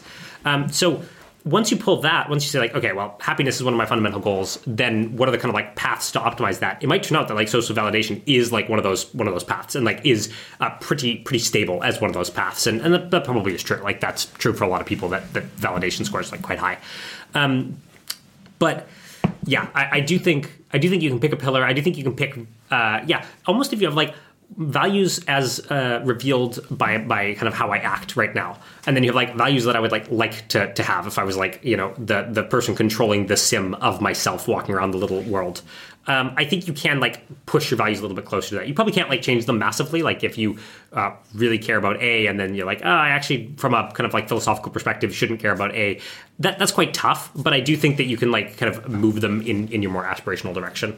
What what's the menu of options here? Because, for example, you, you said so- social validation is a subset of happiness. Um, what do you have? Have we got like a list of you know uh, top level values that where we can sort of just be like, okay, yeah, I'll I'll, I'll go for that one, or is is is that too simplistic a way of looking at it? Yeah, it's it's it's a bit tricky. So I think I, I there are many people who say, oh, it, it all boils down to happiness. Like even my altruism drive, it's just that like I would not be able to be happy with myself unless I was X level altruistic. But then I think that's like kind of useless as, as a framework, right? Because you're like, okay, cool, everything boils down to happiness. Now, what the heck are we even talking about when we talk to values? Um, so I think it's more something that you think is like uh, fundamental and, and not a means to an end. So, uh, for example, I have friends who are like very libertarian and they would choose freedom over happiness. There, there would be like worlds where they would be more free but less happy, and they'd be like, "Yes, I would, I would pick that." That to me feels like freedom uh, starts to be a more fundamental value there, as opposed to uh, a maximization uh, to, to kind of happiness. Um, where if someone was like, yeah, I care about this, but mainly why I care about this is because it would like make me feel good and make me feel happy and this sort of thing. Then it feels a bit more like like a means to an end. So I think if you try to like pull that out, like would I still care about this if I knew for a fact it would not, uh, you know, maximize these these other values that I have? So maximize happiness, for example. Then I think it starts to move into the more like fundamental value category. And there are probably like some things that are more common up here and, and things that are less common. You know, fairness is one that a lot of people have, for example. Like they have a really strong fairness drive, kind of outside of individual happiness and, and, this sort of thing. You know, that, that's that's a common one. Uh, the the the ones described in Righteous Mind and, and that sort of thing. I think those pillars uh, can can quite often be. Uh, independent, you know, someone is, is like willing to be pure, uh, independent of how it affects their happiness and this sort of thing. Yeah, I'd be curious when you think about because you guys are both productivity orientated. When you think about kind of, I want to become better at A. Uh, where does it stop? Like, where, where does it tend to dead end uh, in terms of like, oh yeah, okay, like this has has met the end. Uh, how high up do you think you go towards something like a fundamental value? Yeah, I was thinking about this. I feel like in general, I'm, I just don't really care about maximizing. In you know, uh, I, I can't think of anything I care about maximizing. I, I, I'm just very like, uh, you know, sat- Get to the satisfied point. oriented with everything. yeah, That's probably good from a happiness perspective. Like maximization, like I think ambition, ambition is very useful, um, but it's also probably like quite bad for happiness in most situations. yeah. I was um, there was a. Was Esther Perel or something? Uh, some sort of relationship coach type person was on some podcast recently, and she was kind of talking about this, where with a lot of her clients, a lot of her clients are sort of, uh, you know, very analytical type people. Um, you know, maybe they work in tech and, and, and, and things like that, and a lot of them take a very uh, well, sometimes issues come from taking a very maximizing approach to your relationship, where you know you've been with a partner for a few years, and you know the the mind starts to wonder of like, oh, you know, maybe I could find a better partner who's you know the same but a bit more attractive, or like the same but a bit more nice, or, or whatever. And it's it's you know taking the maximizing approach to relationships in that sense, um, at least in her experience, leads to more problems. Um, and, and it's the people who have a very satisficing approach um, to their relationship who, who are actually much happier. Um, yeah, I, I think like I'm very sympathetic to that. yeah, I, That, I, that sounds like the happiness one. yeah, I, I I think I'm totally on. Yeah, I think satisficing is, is definitely how I approach sort of uh, yeah the sort of social realm. Um, Yeah, I think um, yeah, certain goals, even if your goal is maximizing, weirdly, it's better to have satisficing Yeah, values, yeah, yeah, uh, like like happiness and most social things. I, I think are like this too because yeah, there's negative flow through effects of, of kind of like constantly being analytical about stuff. And it's also just processing power. So one critique that I hear about, you know, being very analytical all the time is like, oh, don't you get like tired? And like, isn't that a lot of analytical thought and you kind of like mm. are, are done with it? And there is to some extent this, like maybe I find it like personally fun to make a spreadsheet. So like, okay, cool. It doesn't tire me. But if you have only so many analytical hours in a given day, I think you do want to think about which problems are going to benefit from those analytical hours the most. And like some problems are very good to, to that you can make really good analytical progress on them quickly and other problems are completely intractable. Yeah. Yeah on the so on the on the maximizing satisficing thing i've been thinking about like my own personal goals and uh, a i don't really like to think of goals because i feel I, I, I have an aversion to the word goal. But that aside with my own personal goals um, i feel like they're mostly satisficing but um, for example, like I am writing this book at the moment, and I know I want I want this book to be as good as it can, I, as good as I can possibly make it. Now that feels like a, it feels like a satisfying goal in that I want to be satisfied with the book I've written, but it also has an element of being a maximizing goal, and I want to make I you know it's it's it's on the road to maximization that I will end up along this thing of okay, I'm I'm now satisfied with the, with, with this book. Equally, one uh, sort of goal that's been in my mind with this this book, which will come out like three three years from now, so it's like very kind of medium term plan. Is I would love for this to hit the New York Times bestseller list. Just kind of, it's so it's so arbitrary and so stupid, and every time I think about it, it actively makes me less happy and enjoy the journey of writing the book less because now that there's there's this baggage associated with it. But at the same time, I I, I kind of think, oh, this would this would be kind of nice. Like I guess I don't know any uh, an an actor might be thinking, oh, I guess I guess it would be kind of nice to win an Oscar for this performance. Like, uh, does how how does how does that work within our framework of like maximizing versus satisficing? Or yeah, well, I feel like the question becomes, what's the useful frame for you? So if someone's like motivated by oh yeah i want to hit the new york sellers list and like that like gets them up in the morning and like gets them to type a whole bunch and that sort of thing. I think like cool great. Put put the new york best times list like on your mirror and and use that as, as fuel. On the other hand if it's an anchor um, if it's uh, you know slowing you down then I, I think it's like not a very valuable uh, kind of like sub goal or a stated thing to, to get there. So I think, uh, yeah, creative creative work is really really messy with this. So I, I, I write quite a bit too, you know, boring nonfiction about how to start a charity uh, that I try to make entertaining. Um, but I have found that there's like huge variation day to day in like how good writing quality is, and, and a lot of writers describe this that like yeah, one day it's just flowing, and the next day it's just like garbage, um, and you want to set up goals that make you have more of those like excellent days, uh, and sometimes that's you know uh, goals that are a little bit ambitious, and other times that's like no, I'm just gonna like write when it really sparks my fancy, and that that's how I like output the best thing. So to yeah, to put analysis on whether to have analysis or not. Uh, if you were to like track your your days and like think like how good a writing day is this, and then think about like okay, I thought about this goal for like a week while writing. I didn't think about this goal for a week while writing, and then you saw what the output is. That that seems to be like the most valuable strategy for that. So if you know something is like not a useful thought, like trash it, like try to try to get rid of that uh, desire, or at least uh, put it in the back of the mind so it's not salient. Yeah, that seems very helpful. Like uh, just even, even even though I haven't explicitly tracked this, implicitly I know that whenever I think of kind of the the marketing of the book, I think, oh god. Whenever I think of the writing of a good book, I think, yeah. Uh, and it's the marketing side that I just feel a, a real aversion to. Even knowing that marketing is half of the equation to get on the on the New York Times list, and writing a book, or writing a good book is the other half. Um, yeah, well, you don't have to think about marketing right now, right? Like, there's probably no particular benefit to, to thinking about it a couple of years in advance. Um, so it does seem like quite an easy thing to like bury and just be like, yeah, whatever. I'll cross that bridge when I get there. Uh, I want to have a book that is the book quality equivalent of the New York Times, yeah. and that's the, the, the first step. Absent marketing, yeah.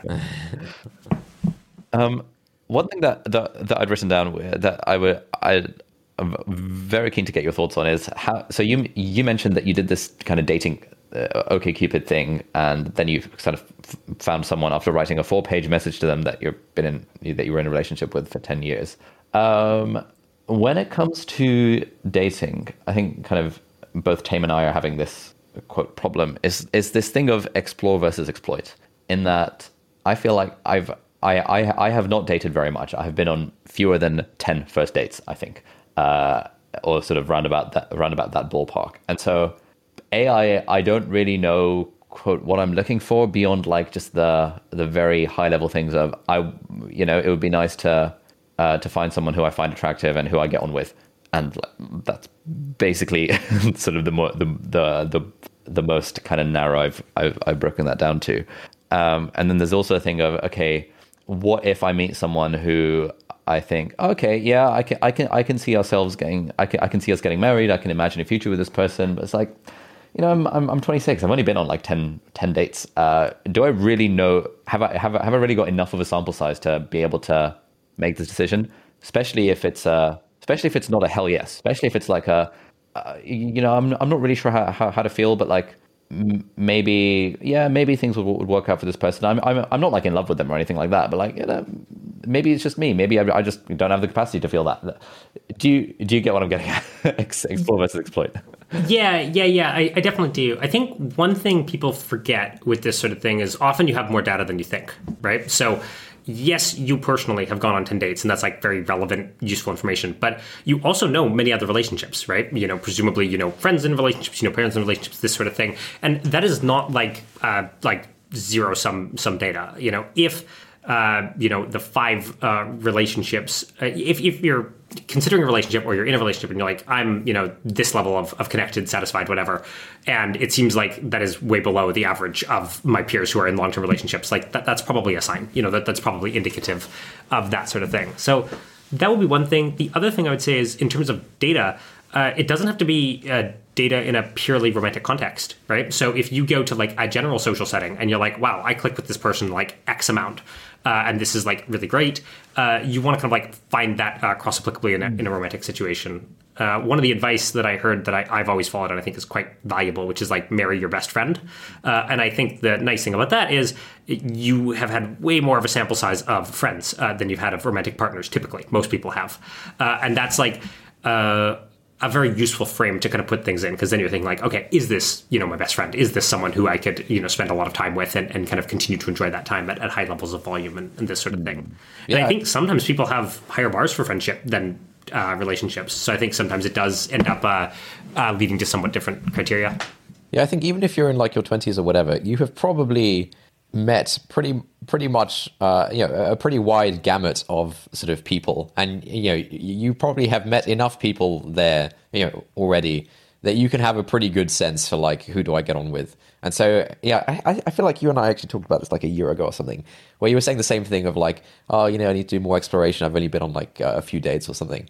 Um, but yeah, I, th- I, think like the the meaningful data points are not just dates; it's also just like people you know and people you've met, and you mm. you, you know you, you probably have a, a pretty good understanding of, of the range of people that uh, that you that you could possibly meet.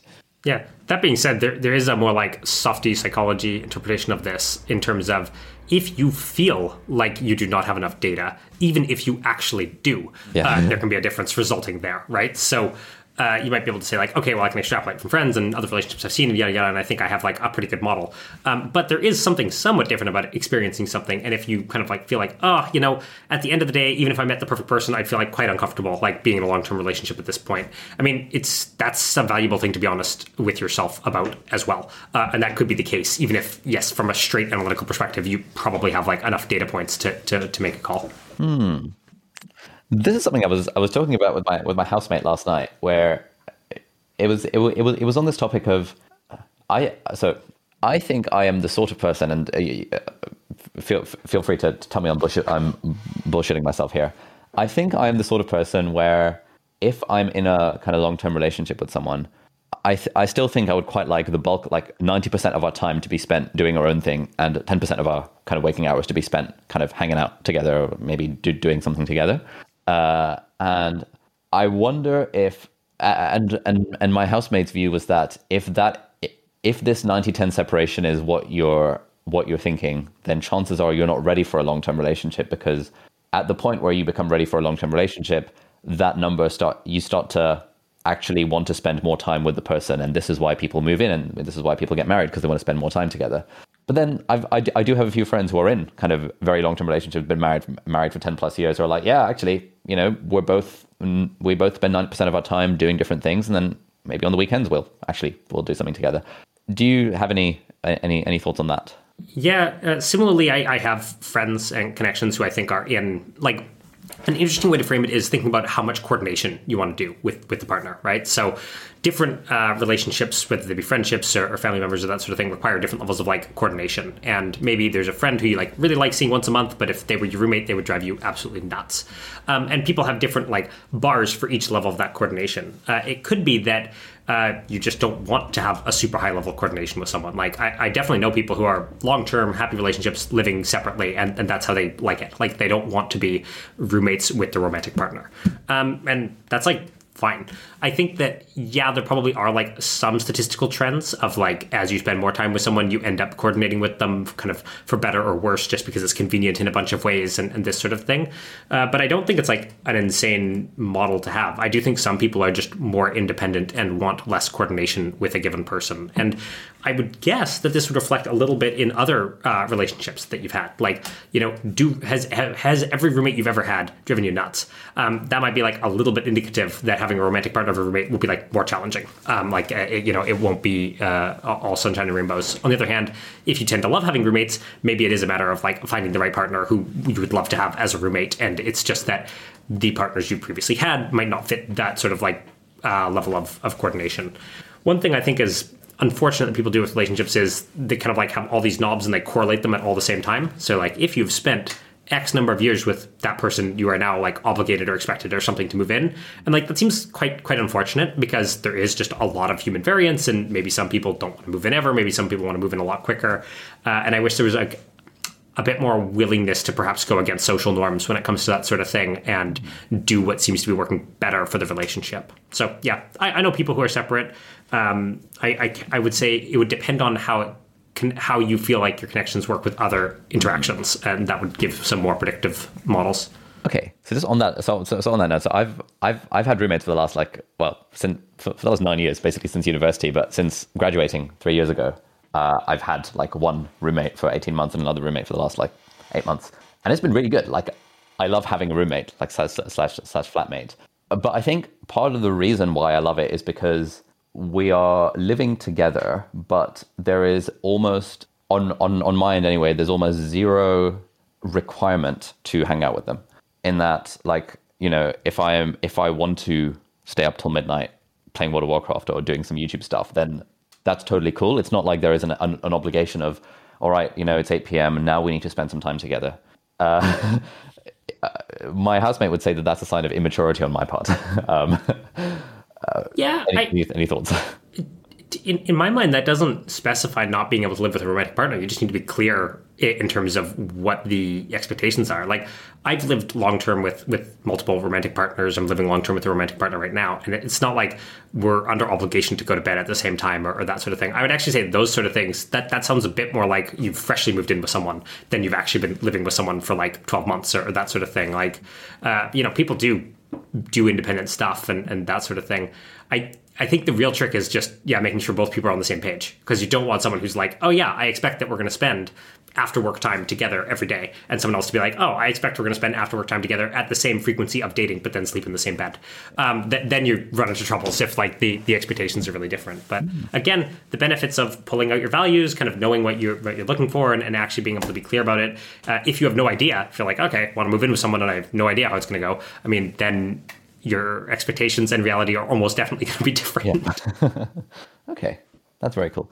Um, a fun thing that I'd, I'd love to get your opinion on, just on this on this topic, is, and again, this is the, the you know this is, this is turning into a personal therapy session, but oh well. Like, how much do you weight the attractiveness of your partner, taking into account the fact that of, of hedonic adaptation, etc. Like all of all of, all of the nuances associated with uh, having having a preference for looks uh, how do you think about it, or how did you think about it, say, 10 years ago when you were, were doing this online dating type stuff? Yeah, uh, it's always not been that important uh, to me. Um, so that's like a, a, a, nice answer.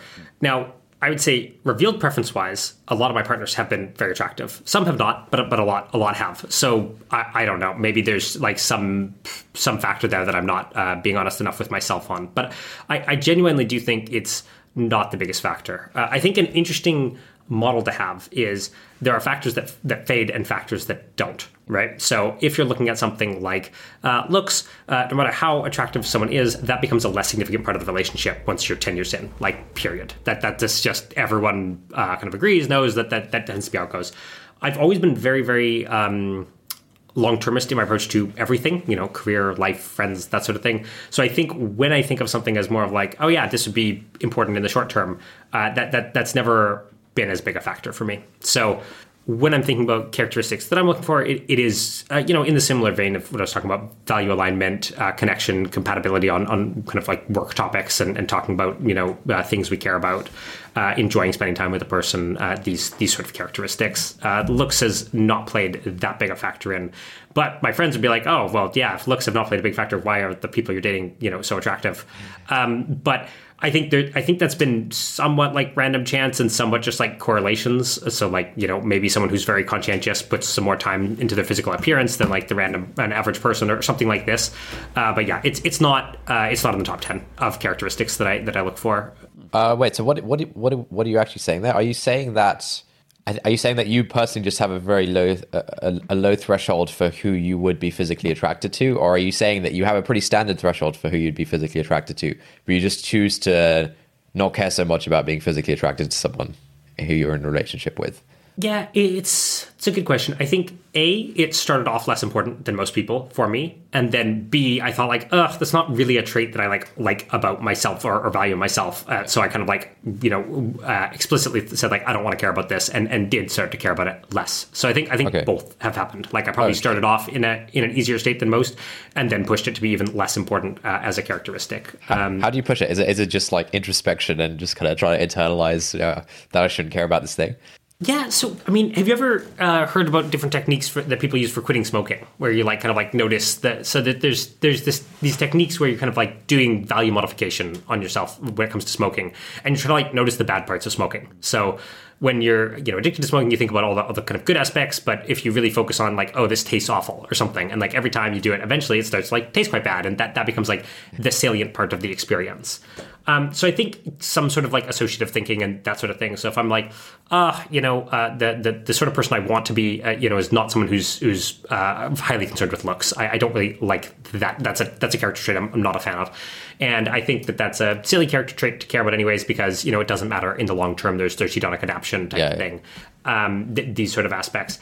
Uh, I think like telling yourself that uh, uh, makes a difference. I think uh, exposure uh, makes a difference. So I think sometimes you can think like, oh, I couldn't ever date someone with X, uh, and then you, you, date someone and you're like, actually, that was that was kind of fine. Like it didn't really matter um, in practice. So some some of that sort of aspect, um, and also I think really explicitly about the trade offs. So say I, I don't care about looks at all. My dating pool is bigger.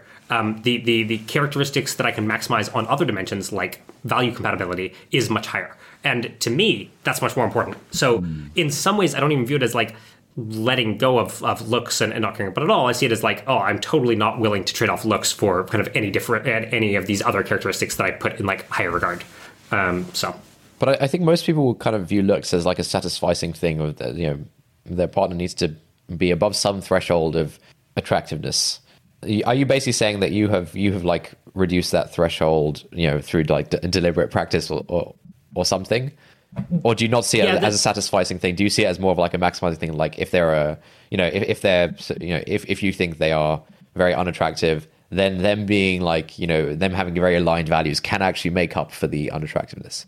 Yeah, so again, a bit of both. Like, if I think someone's personality is awesome, they, they do just like look more attractive to me. Yeah, yeah. Um, and I think that does happen to, to, to everybody. Yeah. But I also think that my like uh, natural bar is like low enough that it's never been a problem. So so low enough uh, that there has never been someone who I like this person would ma- match my dating criteria, but, but they are missing this looks component. N- nothing has uh, has has uh, happened there. So maybe there is like some lower threshold, and I just like haven't bumped into a person that, that fits this. But it has not. I've never had to compromise um, on other things that I care about more, which is really the important awesome. question. Like yeah. again, if I could snap my fingers and the person's uh, super attractive, like sure, that's great. yeah. Um, but I'm not willing to trade off, uh, yeah, say like intellectual compatibility or something like this. Yep.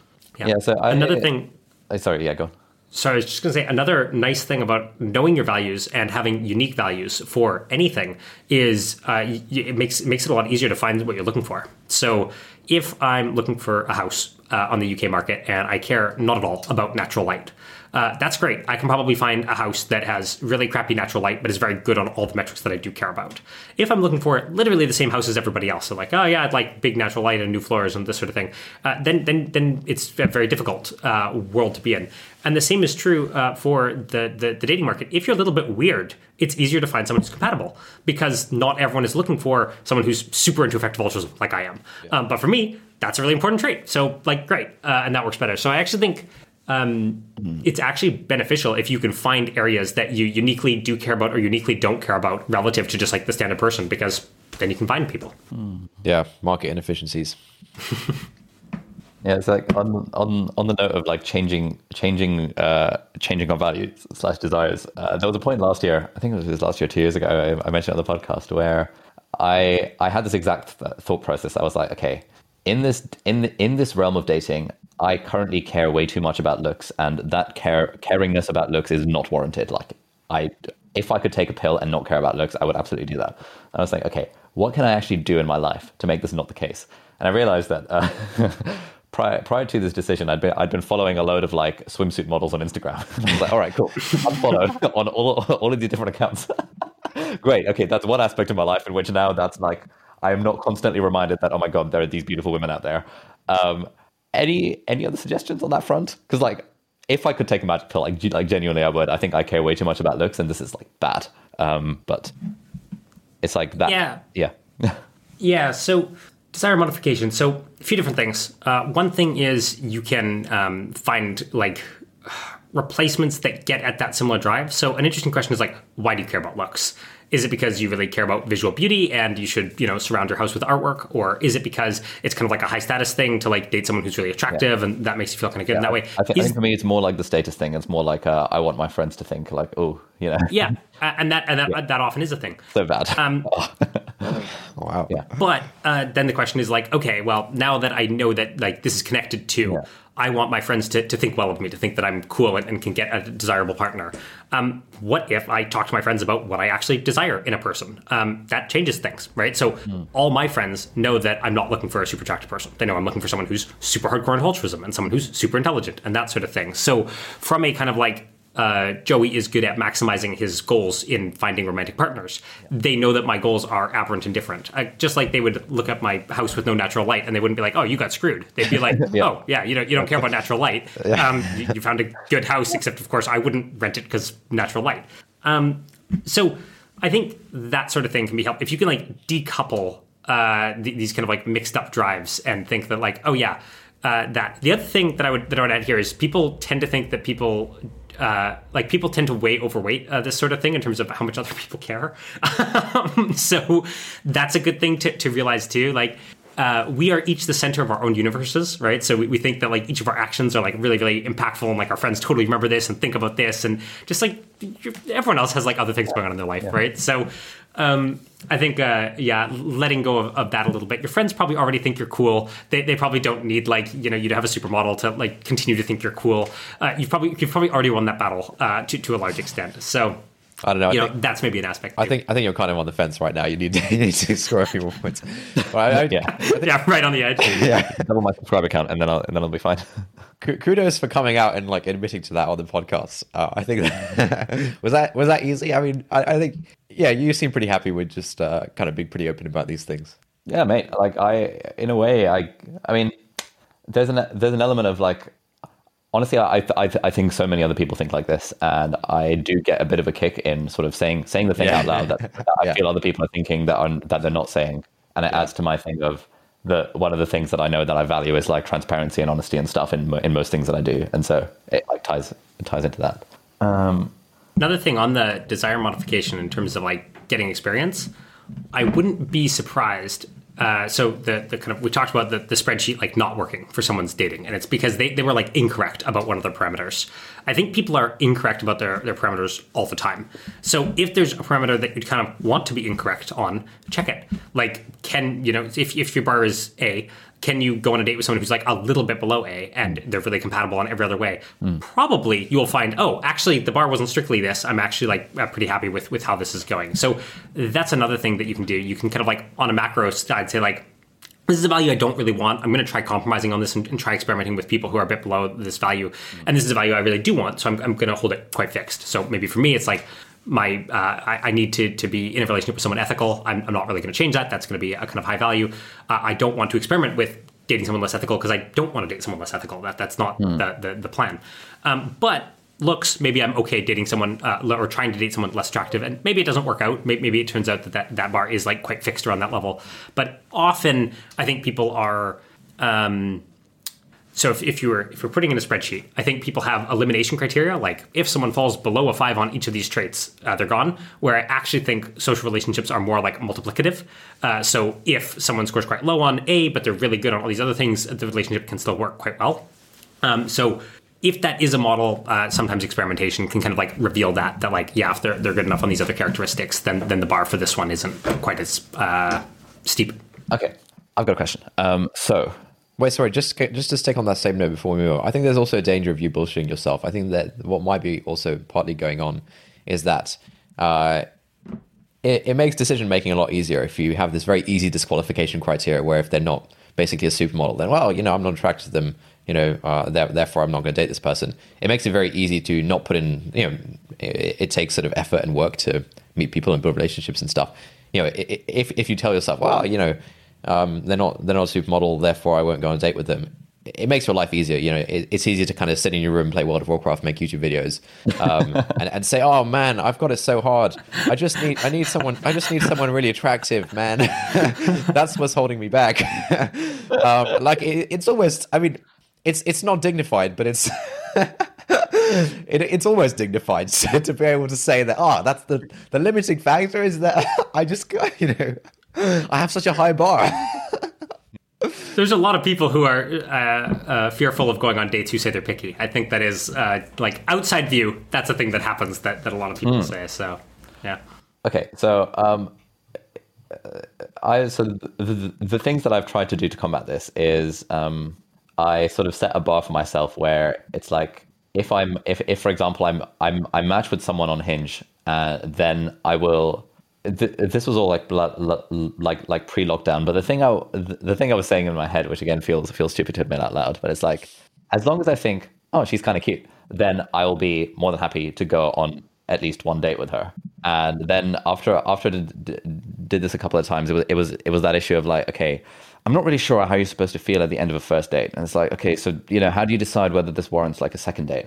It's like, well, I'm not really sure how you're supposed to feel. On, and and and so after speaking to a few, a few friends about this, I they were like, well, you know, every, every everyone's always a little bit kind of nervous on the first day, and like second date maybe. So maybe like you know, setting a three date rule whereby if you're talking to someone and you know think things were all right like all right is is the bar to decide whether to go on a second or, or a third date with them and then and then you figure it out but then like the the issue that I'm actually uh, sort of uh, that that I was running into is like at each of these intervals, how like what are you what are you supposed to be feeling as like the bar for for continuing?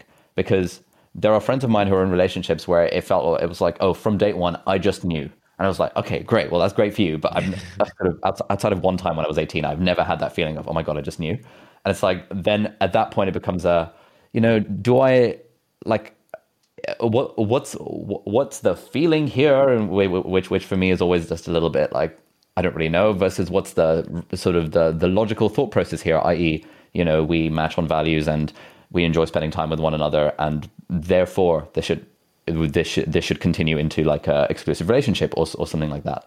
What Joey, I, I'm I'm curious, like what's what's your heuristic for do I like this yeah. enough to warrant to to continue this relationship?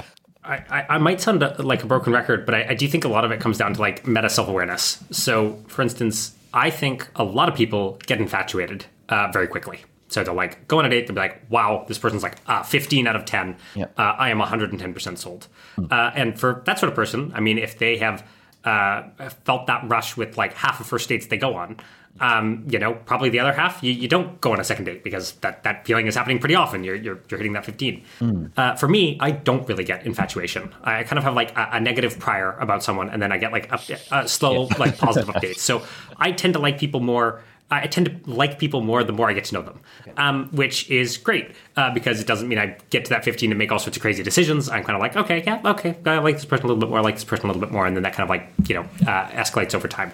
So I think that's the kind of question you have to ask yourself. And I might exclude the first data point because the first relationship reverend is, is very weird and, and, and, quite strange. But if you're generally not getting a rush, period, uh, you just might not be that sort of person. You, you just might not be the sort of person who, who gets that huge escalation. So it's more like, is this in the top 10% of dates I've been on?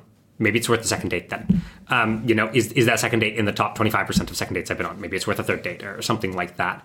Uh, I would say, uh, for me, the first three dates are very much just getting a sense of the person and getting to know them. And I, I really like coffee dates and talking to people and kind of like heavy amounts of social interaction because, of course, I like talking uh, in general.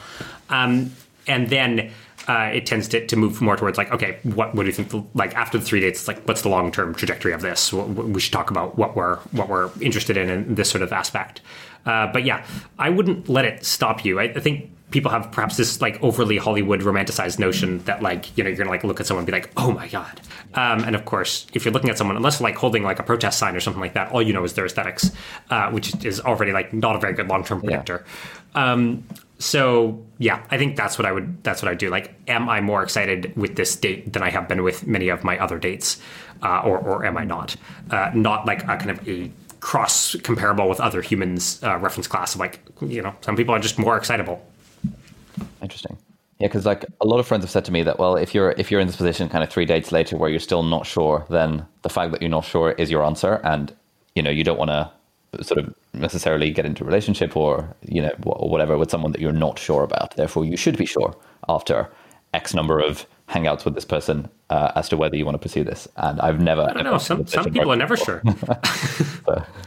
Some people are never sure. Like you know, there, there's there's always some. I think when I talk to rationalists about this in particular, they're like aware of statistics, right? So, you know, 50% of marriages end in divorce and, you know, most relationships aren't super long term and, and, that sort of thing. So I think sometimes that's in the back of the head, even if you're like, yeah, this feels like it's going very well, but like I'm aware that, you know, this this sort of thing, uh, you know, it feels like it's going to last forever. Most of the time, it's not. So, like, you could distrust that feeling. So, yeah, I, I don't think you need to be sure to, to go on a date with another person. I think it's about how it how it has felt relative to other similar situations, um, and then you know try to uh, benchmark off of that. Awesome, that makes a lot of sense. Uh, thank you for the for the wisdom of this topic. This is actually actually very very helpful stuff. Um, yeah, I think one weird thing about dating is a bit like happiness. It is one of those things where if you like try to grasp at, it, it, it can it can move further away. Um, a model I heard on this is you just want to meet a lot of people generally, not just in romantic context, but period, uh, and then like very much be a, a, version of your best self, and that's kind of like the recipe to find someone. And I think that's like pretty good. I, I do think you can be more analytic about it, and you know, online dating has this power of just being able to look through like thousands and thousands of people really quickly, which is cool. Uh, but I do think if there was like if there was like two soft heuristics, it would be like uh, make yourself the person that you would want the person to, to date, uh, kind of thing, and and just uh, interact with and, and, meet just a ton of people, especially a ton of people who are kind of in the reference class of, of people you'd consider dating. So you know, if it was me meeting a lot of people who care about ethics, uh, you know, that's going to be a good way to meet someone who's eventually going to be a really good long term partner. Nice, very good advice. Um, one one other thing that, that, that I'd written down that I'm I'm curious if you've that I'm, I'm, I'm sure you've thought about this is have you found any sort of uh, sort of like quick and easy happiness hacks for your life, like things that uh, surprised you in terms of, oh, this thing surprisingly makes me more happy, and it's actually not that much, that effortful, and more people should do this thing. Ah, uh, yeah, I have a bunch. Um, that the the first one is tracking your happiness is super important. Um, because if you don't track it, then of course you cannot do an experiment and see if it in fact makes you happier. I think people think they kind of can, but they totally can't. It's it's very hard to know how happy you are day to day. You tend to think whatever you're feeling at that minute is how you felt for a really long time, and then you look at that and you're like, wait a second, I'm feeling bad right now, but I felt great all this week. So it's like the first step. Like how, if you're tracking, I, you I track my happiness every day. Yeah, so uh, my daily tracking routine looks something like uh, I have a, a, happiness score, I have a productivity score, and then I have some hypotheses that I'm testing. Uh, so maybe I'm testing, uh, I don't know, waking up earlier in the morning or something like this, and I want to see what does it do. So I'll, I'll uh, do that, and I, I, actually tend to do like a one week experiment, and then if it works, I'll, I'll do it later in a one month experiment and see if it works on a longer time span. Um, and if kind of the, the results are looking good, and it's not statistically significant because you're not getting enough data points, you know, you're getting like seven versus seven, and then you're getting like 30 versus 30 or something like this. But if it, if it, if it looks like it's having positive effects uh, on those kind of numbers, the productivity or happiness number, uh, that's a kind of positive indicator. And I would say some things are like pretty surprising. Like I've had friends who've done this and found like quite weird things like, oh, I need socialization first thing in the morning, or oh, it really makes a difference if I sleep nine hours instead of eight. Like that's one thing I found. I'm a long sleeper. I hate being a long sleeper. I'd get so much more done if I didn't sleep a long time. But my happiness and productivity and creativity tank um, if I don't get really large numbers of hours of sleep, and that's like a good thing to know. Again, better to be aware than unaware and just like kind of chronically tired all the time. So. Yeah, measure, measuring uh, that sort of Sorry, thing. And, and then on, on, on that note, what is your like what's a zero and what's a 10 on your happiness scale, for example? Like, how do you know what number you're at? Yeah, I'm one of those irritating people that like never puts a 10 ever almost. Um, so uh, I'll tell you a 10 when I when I figure it out. Um, but some, something along the lines of like the best day I've ever had and, and the, the, the worst day I've ever had, or maybe maybe I wouldn't even put a one for the worst day I've ever had, but the worst day that's like conceivably reasonable to imagine. In practice, I would say my ratings tend to fluctuate between like a five and a nine. Um, so I don't end up putting like very, very, very low ratings or very, very high ratings. Probably I should like uh, dynamic range that out a little bit um, uh, to get uh, kind of more uh, nuance. But I, I, find that that tends to work well enough, and I just put decimal places if I have to. Okay. And do you just decide at the end of the day, like how happy generally was I today, or do you fulfill like the Edinburgh questionnaire or whatever? Like, what's your method for this? Yeah, it's Slacker Slacker method, just one number at the end of the day. Um, I do try to do like a quick day recreation uh, idea because uh, that that helps you be a little bit like what happened today. This this this this this. Okay, yeah, I think this was my average happiness rating. Um, I think you can get more precision, but depending on what level of experiments you're doing, like day to day precision is is pretty useful. Um, and I'm not experimenting with things that are like done in an hour very often. It's normally over days and weeks and that sort of thing. Um, so that, that's one happiness thing. Sec, uh, second happiness hack. Once you've measured stuff, what once you're measuring stuff, things that will come up for almost everybody. Uh, people chronically undervalue friendship. Um, time spent with friends is like ridiculously predictive, and uh, uh it, people just people just don't don't do it right. Like you hear people moving to a different city for jobs all the time. You hear people moving to a different city for romantic partners all the time. You almost never hear of someone moving for a friend group. Um, from a happiness perspective, that friend group is like more important than the job or the, the romantic relationship. So I think in general, prioritizing friends, uh, valuing friendship, making time for it, that sort of thing, uh, super super valuable. Um, I. Uh, yeah, when, when I think about cities, so obviously I think about cities mostly from a helpfulness perspective. What's where charity entrepreneurship be the best? But when I think of it from a personal perspective, it is all about the people. Uh, almost everything else is like a rounding error. Like, okay, London's water is kind of crappy, Vancouver's water is kind of good. Who cares? Um, it, it's mostly about the, the, the quality of social interactions that that you can get there. So I think that is super neglected by people. Um, learning some sort of stoicism and some sort of like letting go type techniques uh, i think are very very valuable. And i think people sometimes put this on like a false dichotomy where it's like you're either like perfectly stoic or you're you're, you're normal. And i think just moving yourself a little bit up on the spectrum so you can just uh, let go of some things uh, that can be very very useful. Um, yeah, I'm looking at my, my happiness pillars that I came up with. So I actually have nine pillars of, of sub goals that, that relate to my happiness friends we talked about letting go we talked about partnering with best friend we talked about. That's one of my those are my three and social relations. Uh, focusing on experience lots of uh, evidence suggesting this. So creating some sort of novelty in your life and this is funny from a guy who structures his meals the same every single week but i don't create novelty in food i create novelty in experience. So i try to do one thing that's kind of like novel every every sunday or something like that uh, creating calm, creating flow, both those are, are really good if you have uh, little interjections of them uh, throughout the day. Uh, and then attitude. So, optimism, anti fragility, and uh, cultivating 90 10 on most goals uh, are all things that I think correlate quite nicely to this attitudinal benefit and, and, creating more happiness. Sorry, and 90 10 meaning you'll do it 90% of the time and you'll forget about it 10% of the time. Uh, basically, uh, being that the that I'm setting more things to satisficing goals. Um, so uh, not trying to maximize health, just trying to be like, yeah, this is good enough for, for health and, and that sort of thing. Uh, that does tend to be a good strategy for happiness is more satisficing goals, less maximizing ones. It sounds like you've really got it all figured out. Does it does it feel that does it feel that way internally for you? Uh, I mean, so there's a very big difference between having this all on a Google Doc and consistently Exactly, this. exactly. Yeah, yeah, yeah. So I have it color coded um, for how well I'm doing on each of these goals, right? So, uh, you know, uh, I'm in a really good relationship, so that that partner's one uh, might be like green, uh, but friends, you're some of my five closest contacts. Prioritize them. I haven't like done a great job on that, um, so that's that's like a red red bar. Uh, I've only been okay on that. So I would say are, you, con- are, you, are, you, are you sort of implicitly shitting on your friends right now?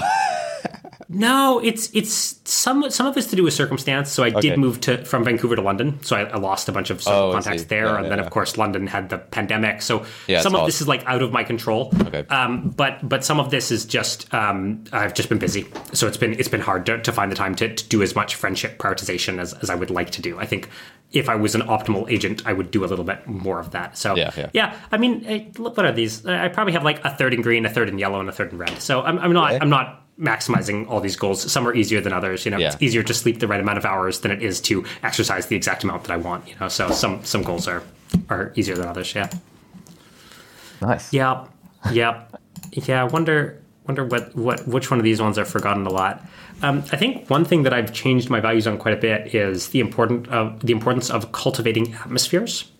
So I used to think atmospheres are kind of silly. Like I, I'm sure I can just be happy in any place or be calm in any place and and, and that sort of thing. A- And then I thought, okay, why am I like forcing myself to to, to be calm in a not calm room when I could buy like a ten dollar light bulb that makes it a lot more calm? So I think sometimes. Uh, sometimes you want to work with your irrationality if it's easier to kind of like solve the environment than solve your your mental thing. So, for instance, with creating calm, uh, creating calm space, I have a nice little place that's like lit by soft orange fairy lights and, and kind of like uh, immediately activates like a calming mentality and uh, that sort of thing. So I think sometimes people don't like maybe it seems a little bit cheesy or something to like theme a room or theme a corner in a certain way. But I think if it cultivates an attitude in yourself that you want to cultivate more, uh, that that's often worth the the investment. Yeah, this this is something that I I, I sort of really started noticing as well because I think I think like I'm just inherently very sensitive to how things are designed and kind of the the sort of you know aesthetic beauty around me, and I think it's you know I think it's kind of stupid, and so I'll be like, well, no, I should I should be able to be like perfectly productive, you know, sitting on the sofa in a messy room versus you know or whatever, but like it just makes such a huge difference that yeah, now I'm I'm much more happy to give into it and say, okay, look, I I, I need a nice place. Yeah, well, it's, it's about which one's easier to, to change. Yeah, right? yeah. So, I don't know. If you're frustrated that the sun's in the sky, like that's a pretty difficult thing to change. You're probably going to have to change your own brain on that. If you're frustrated that like your your light is really white and makes everything look kind of bad, like that's Yeah. actually pretty easy to change. Um, you should probably just change the light bulb. yeah. Digging into your psychology. Uh, all right, cool. I actually have to head off, guys. Um, but don't don't let that stop uh, stop you guys from continuing. Um, Joey, it's been great to great to meet you uh, virtually. We should Yeah. definitely hang out uh, once it's uh, legal. Yes, I agree. I miss miss 3D humans, uh, Yeah. but 2Ds are, are as, as 3D good as we can get for now. Two two D is pretty great. all right, see you guys. Yeah, I mean, it, it beats the heck out of uh, out of nothing. Cool. Bye. Uh, so, uh, Joey, while we put, uh, have you have you, have you got a few more minutes? Yeah, yeah. Sweet. Um, so, one of the things I wanted I wanted to ask you about. So, uh, essentially, I, I, I wonder if I can talk you through my sort of rough first draft thesis for my book, and you can kind of suggest things. I would I would love to do that. Okay, cool. So, uh, w- one way that we're we're approaching it now is imagining this this. Okay, so we all want to be successful, whatever success means to us. Um, generally, that that involves doing the things that we want to have done. So, lots of us want to have written a book. Lots of us want to have taken our friendships more seriously. But it's actually like like doing the thing itself that that that, that The goal accomplishment. Yeah. yeah, and so uh, especially given that that we live in an age of distraction where we've got Netflix, we've got our phones, uh, and especially because usually the things that the these things that we need to do that we want to have done usually involve some level of work and sort of some level of energy investment, and even even sometimes it might just be really really boring. Um, we often default to doing the easy thing rather than doing doing the hard thing. Now, some some authors will, will will tell you that the solution to this problem is to throw away your phone. They will say if you throw away your phone, you'll become a digital minimalist, you'll become indestructible, you'll suddenly magically be able to get things done. Um, but if you actually talk to people who are quote successful, productive, happy, uh, yes, there's there's an extent to which you know they they, they sort of throw away their phone, but most people in that position have actually f- found a way to enjoy the things that they're doing uh, to make it far more likely that they'll actually do them. you don't often hear people say that you know the the journey was was suffering and the end goal was worth it. And when you do, like someone like Muhammad Ali says, like you know, ten years of suffering for that, holding up that trophy, we like most of us probably wouldn't want that particular lifestyle where it's like actually ten years of suffering to get to the trophy. And so, whenever people ask me, like Ali, how are you so productive? You do A, B, C, D, and E. You know, uh, how how do you do it? the real answer is not something to, is is not that I've thrown away my phone, and the, the the real answer isn't that I've got the perfect to do list management system. It's that I just find a I, I pick stuff that I enjoy doing, and b I find ways to enjoy the things that I'm doing, even if they're not inherently fun. And so the thesis for the book is that this book is a practical guide on how to make the things that you're doing more fun, so that you actually are more likely to do them. Cool. How, Very cool. How does that sound as like sort of a top level summary? Yeah, con- conceptually sounds very good. Um, I I do think that a lot of people imagine productivity is like like pounding through the wall, working through it, and I do think uh, you have to be a lot more clever than that. Like it's it's more about uh, designing designing it uh, to be yeah fun, designing it to be easy, designing it to be to be the default. So I'm I'm sympathetic to this. Uh, all the productive people I know own phones. Uh, you know, they they do have strategies to to maybe control the amount of time that they spend there or that sort of thing. But uh, yeah, I, I don't think I think uh, an interesting analogy here is I, I had a friend. Um, and me and my friend were both like, "Hey, we want to be more productive," uh, and uh, we were like, "Maybe we should quit video games because we are both playing video games at the time." And this was when we were quite quite young in high school or something like this. And uh, I quit video games, and the next funnest thing was the work that I was uh, aiming to do because I was doing charity work. I, I really liked it. Uh, he quit video games, and the next funnest thing was Netflix. Um, and then he quit Netflix. And the next funnest thing was scrolling through social media. So that's that's for some people. I think there's like 25 things ahead of that productive thing that you need to do, and it's very hard then to just like cut out all 25 things that beat it. But for other people, say like writing a book or, or whatever is like pretty high up on your list, yeah. uh, then maybe you can get some benefits from kind of like uh, yeah, putting the phone uh, out of arm's reach. Okay, cool. Um, and then in, t- in in terms of sort of pra- practical ways to make things fun uh, you know, think there's the, the, the standard approach of like gamification and short feedback loops and making something sufficiently challenging so that you're more likely to get into flow state and having some level of autonomy or ownership over the thing that you're doing in whatever way that might be, to which makes it more fun. Uh, there's things like having a meaningful destination, like working towards something that feels purposeful, because you know if ultimately if the thing you're doing is actually meaningless, then it's there's only so much dopamine hacking that you can do yeah. to, to, make it more fun. Things like incorporating a social element into it to sort of get that. If like doing doing something with friends is generally more fun than doing it on your own. Um, uh, so thinking about like things like environment design, uh, like like for me, working at a clean desk is twice as fun as working on a dirty desk. And so just like recognizing, okay, cool, let's clean the desk. Or even things like when I was studying for exams, like you know, going to a different library each day. It's like add some novelty, some variety to the otherwise monotonous thing of st- studying for exams. Um, are there any other sort of broad categories slash examples that come to your mind of things, practical things that we can do to make what might look like work and boring on the surface actually feel more enjoyable? Yeah. Um, again, on the kind of psychology uh, kind of uh, convincing yourself mindset. I do just think identifying as someone who finds X fun uh, makes it Ooh. makes it more fun. Interesting. So yeah. if you're like, I am a writer, I enjoy writing. Uh, and you you describe that in social situations, I actually do find you enjoy writing more because your brain is like, oh yeah, okay, cool. I am I am a writer. I enjoy writing. That's that's that's a thing. That that's what's going on. Um, so that's that's quite a weird one um, associative stuff. So you mentioned going to the library. Um, I think you can do that even more. I, I, know a friend who like would keep a bowl of candies on their desk, and if they did like a particularly creative idea, they just like take a candy, and it's kind of like they're, they're operantly conditioning themselves uh, to uh, like creative ideas or to get some intrinsic enjoyment out of that. Nice. Yeah, I wonder what else comes to mind in terms of ways of designing your system. Um, hmm, hmm, hmm.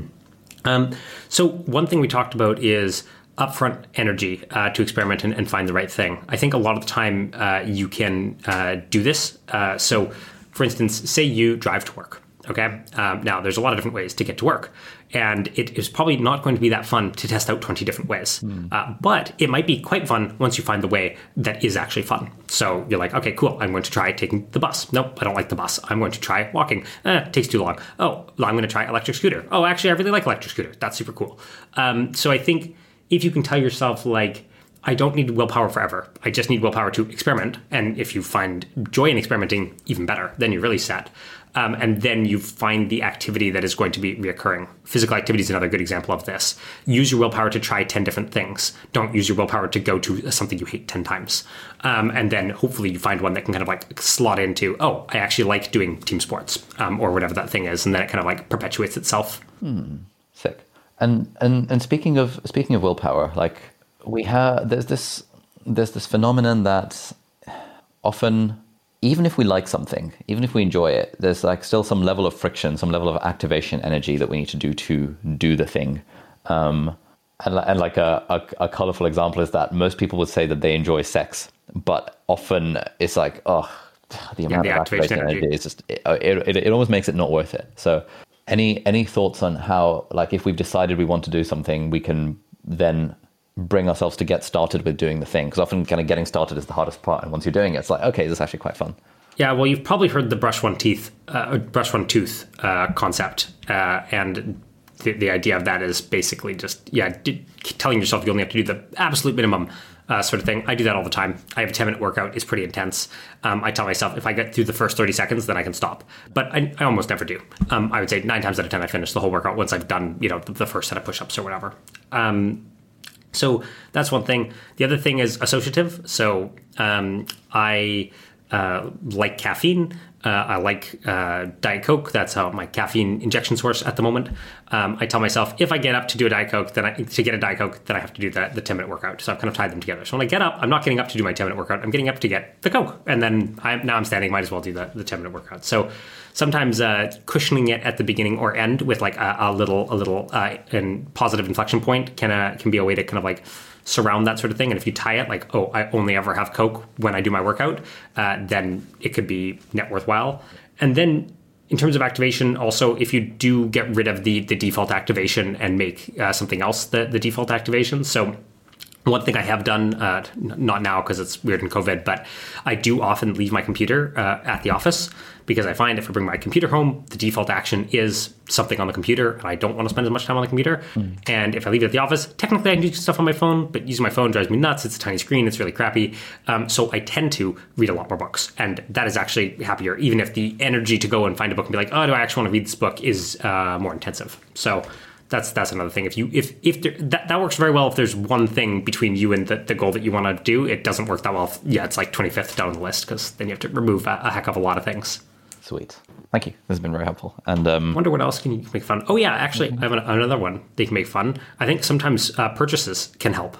Uh, so, for instance, I noticed that I was doing some little drawings, uh, and I was like, "Yeah, I kind of like doing these drawings, but I hate that I always have to find some paper, and the paper's uh, on the other side of the house, and this sort of thing." So, I bought like a stupid little notebook. I actually have it like right here, like uh, five pound notebook from Amazon, and I just like writing in the notebook. It, it feels nicer than, than, doing that. And again, could I hack my brain to, to, treat normal paper the same way as the notebook? Like, yeah, probably. But it's a lot easier just to buy a five dollar motivational thing. I think sometimes people go too far on this, where they buy like you know huge expensive home gym sets. But if there's a purchase for under ten pounds, that will make the activation feel a lot smoother. Yeah. Than buying that.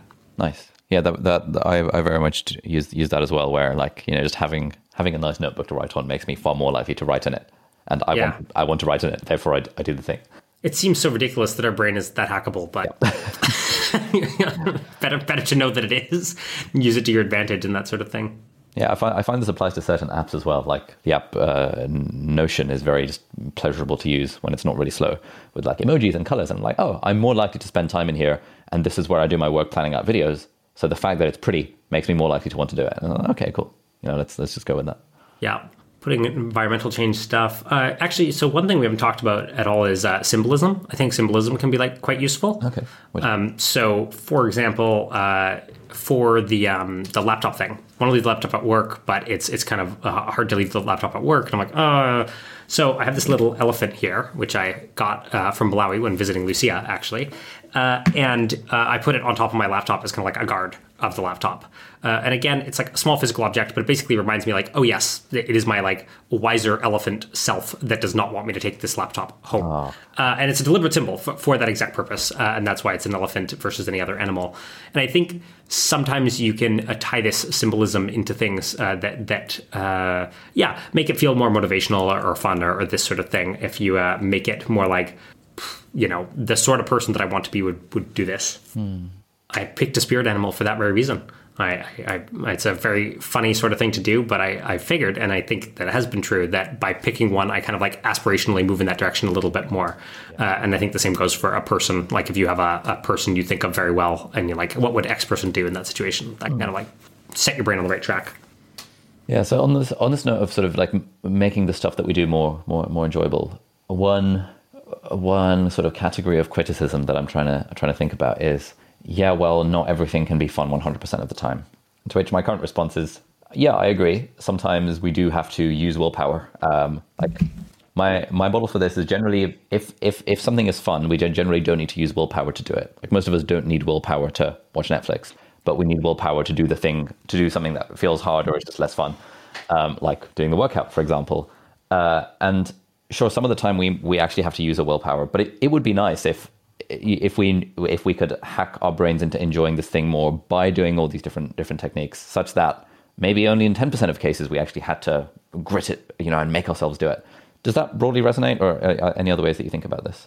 Yeah, I, I think that's true. You there's been a lot of debate about whether willpower is like a muscle and you can like get better at willpower, or whether it just gets fatigued and that's how it's like a muscle and it's not like a muscle in terms of you can actually build it up. Uh, systems systems tend to beat willpower. Uh, you know, will, willpower is soft and and and uh, inconsistent, and will work for you sometimes in, in other ways. I think using willpower to initially set up systems is like a, a, better better success strategy. And yeah, can you make everything fun? No. Um, but can you make everything funner or more fun? Uh, yes, you, you definitely can. Um, you know, even if it's like like say I hate doing dishes, which I which I do. Um, can I listen to my favorite podcast only when I'm doing dishes? And now it's like kind of fun. And like yeah, of course I could listen to that podcast uh, lying down in bed, and that would be much more fun. But uh, if I've kind of like tied them together, they're, they're they're close enough that the action on aggregate is uh, is fairly enjoyable. Hmm. I like that. Can you make everything fun? No, but you can make everything more fun. yeah, and it's it's about about functioning in life and, and this sort of thing. Um, yeah, if you you kind of set it up set it up to be there. One thing that people don't think about with fun stuff, actually, uh, this is kind of like a social answer. Um, sometimes you can trade uh, tasks with people, and there's like win-win trades out there. I think a lot more often than people think. Hmm. Uh, so people do this naturally when they're like part of a family. Like you know, the kids might do A, the the the, the parents might do B and C. But I actually think this can happen even with like roommates. Like for instance uh, I find cleaning kitchens like particularly gross because I have different food sensitivities and don't like it, um, and I have more tolerance for cleaning bathrooms. Weird. I don't know why that that is the way it is. Uh, so whenever I have a roommate, I'm like, hey. What's your what's your view on how much you like cleaning kitchens versus bathrooms? I'm happy to make that trade if, if you are. And I think that sometimes with something that is just unfunnable, you just can't move it around. Sometimes you can trade it with something that you can make fun. Um, so maybe you do really like your podcast with dishes. You actually don't mind twice as much dishes. Who cares? Because you, are really into your podcast. Uh, but you can't listen to a podcast while vacuuming because it's too loud. So you know there, there are other people with other optimization algorithms, and that makes life a heck of a lot easier if you have a bit of flex to, to kind of trade tasks around. Nice. Is, is there anything you found helpful on the so on the on the on the dishes front? Some people would say that hey, you know, listening to a podcast makes makes dishes more fun. I'm I'm broadly in that camp. But then other people would say that being so mindful about doing the dishes that you're fully focused on the task at hand and you're fully present, that actually makes dishes more fun than being than distracting yourself by listening to a podcast. Um, my theory on this is, you know, try both, see which one works for you. I prefer the podcast personally, but hey, sure, if you if you get mindful joy out of washing the dishes, then you know more power to you.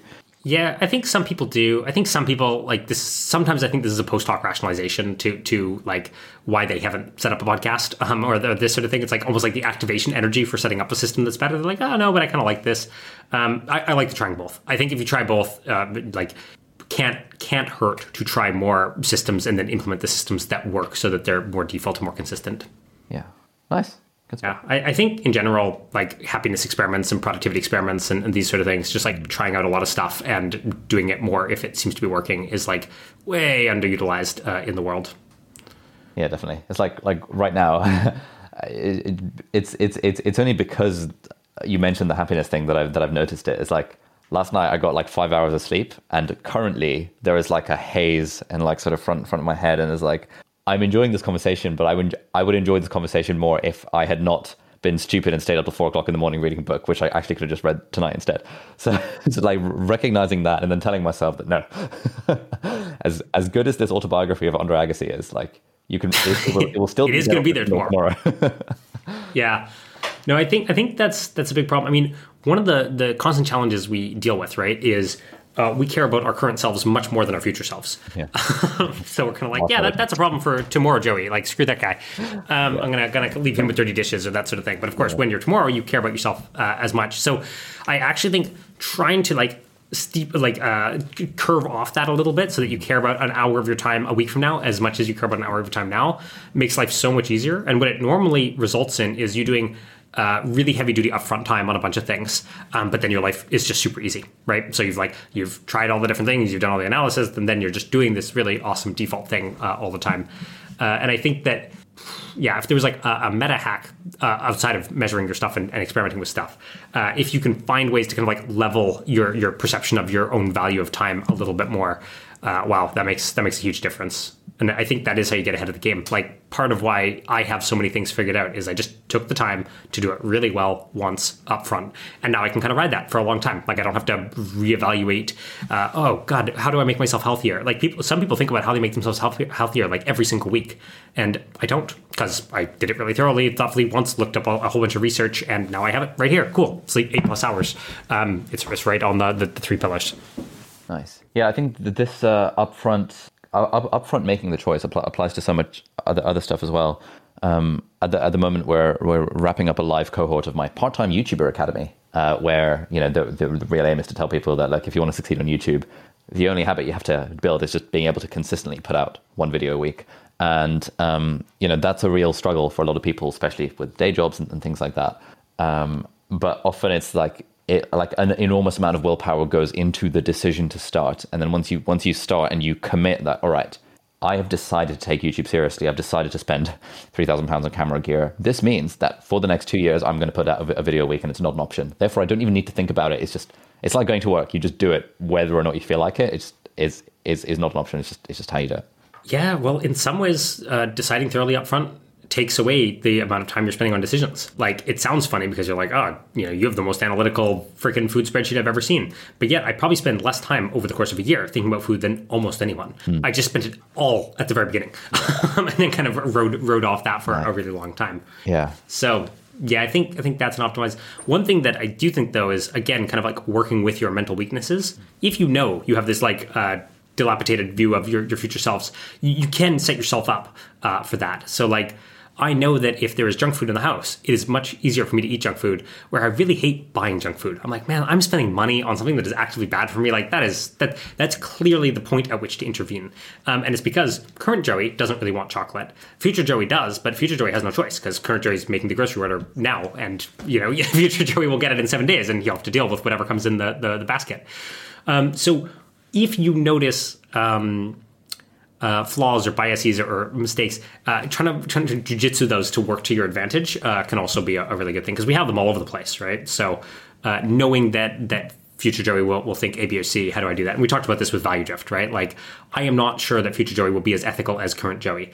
As such, I want to do things that make it kind of inconvenient for me to not be ethical, like you know it'd be nice if i had a job that gave me great skills for a charitable community but less great skills for a, a, random job that would just make me lots of money like that's cool yeah, or things like you know, for example, even even taking the giving what we can pledge and doing it publicly. So now it's like actively socially embarrassing if I don't do this for the rest of my life because I know that okay, well maybe in the future I might be thinking, well, you know, that that extra ten percent would be useful for my, for, you know, exactly for the, for the, next holiday or or whatever. It's like no, the, cost, yeah, the cost of that is now too great to not do it another system, and I think this is perfect with donations and exactly what the Giving Can pledges, uh, is kind of like drawing this line in, line in the sand.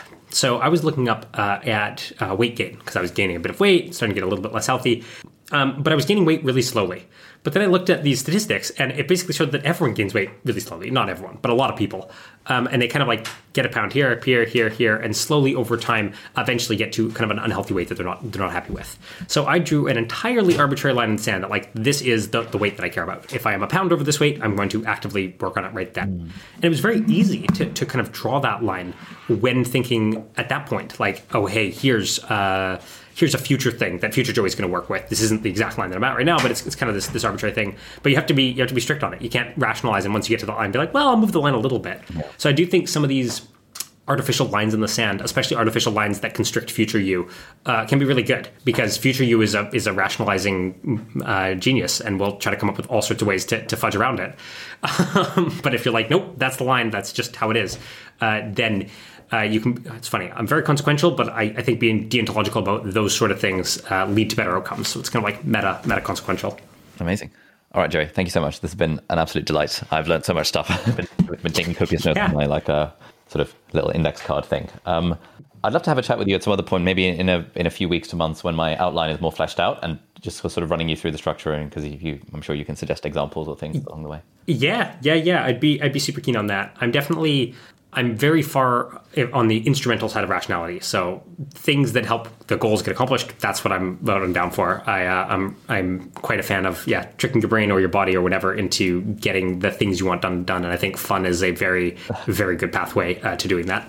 Amazing. Um, where can people find you slash contact you if you're open to that sort of thing? If someone has listened to the end of this three hour long podcast and is probably is interested in the stuff that you talk about, like where can they find more of your stuff?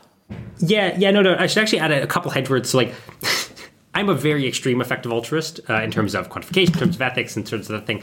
Uh, you can be part of the movement with way softer engagements, like donating 10% of your income. That's great. You don't have to live off the, the, the global GDP. I'm just kind of like this weird anomalous example of kind of things taken to the extreme.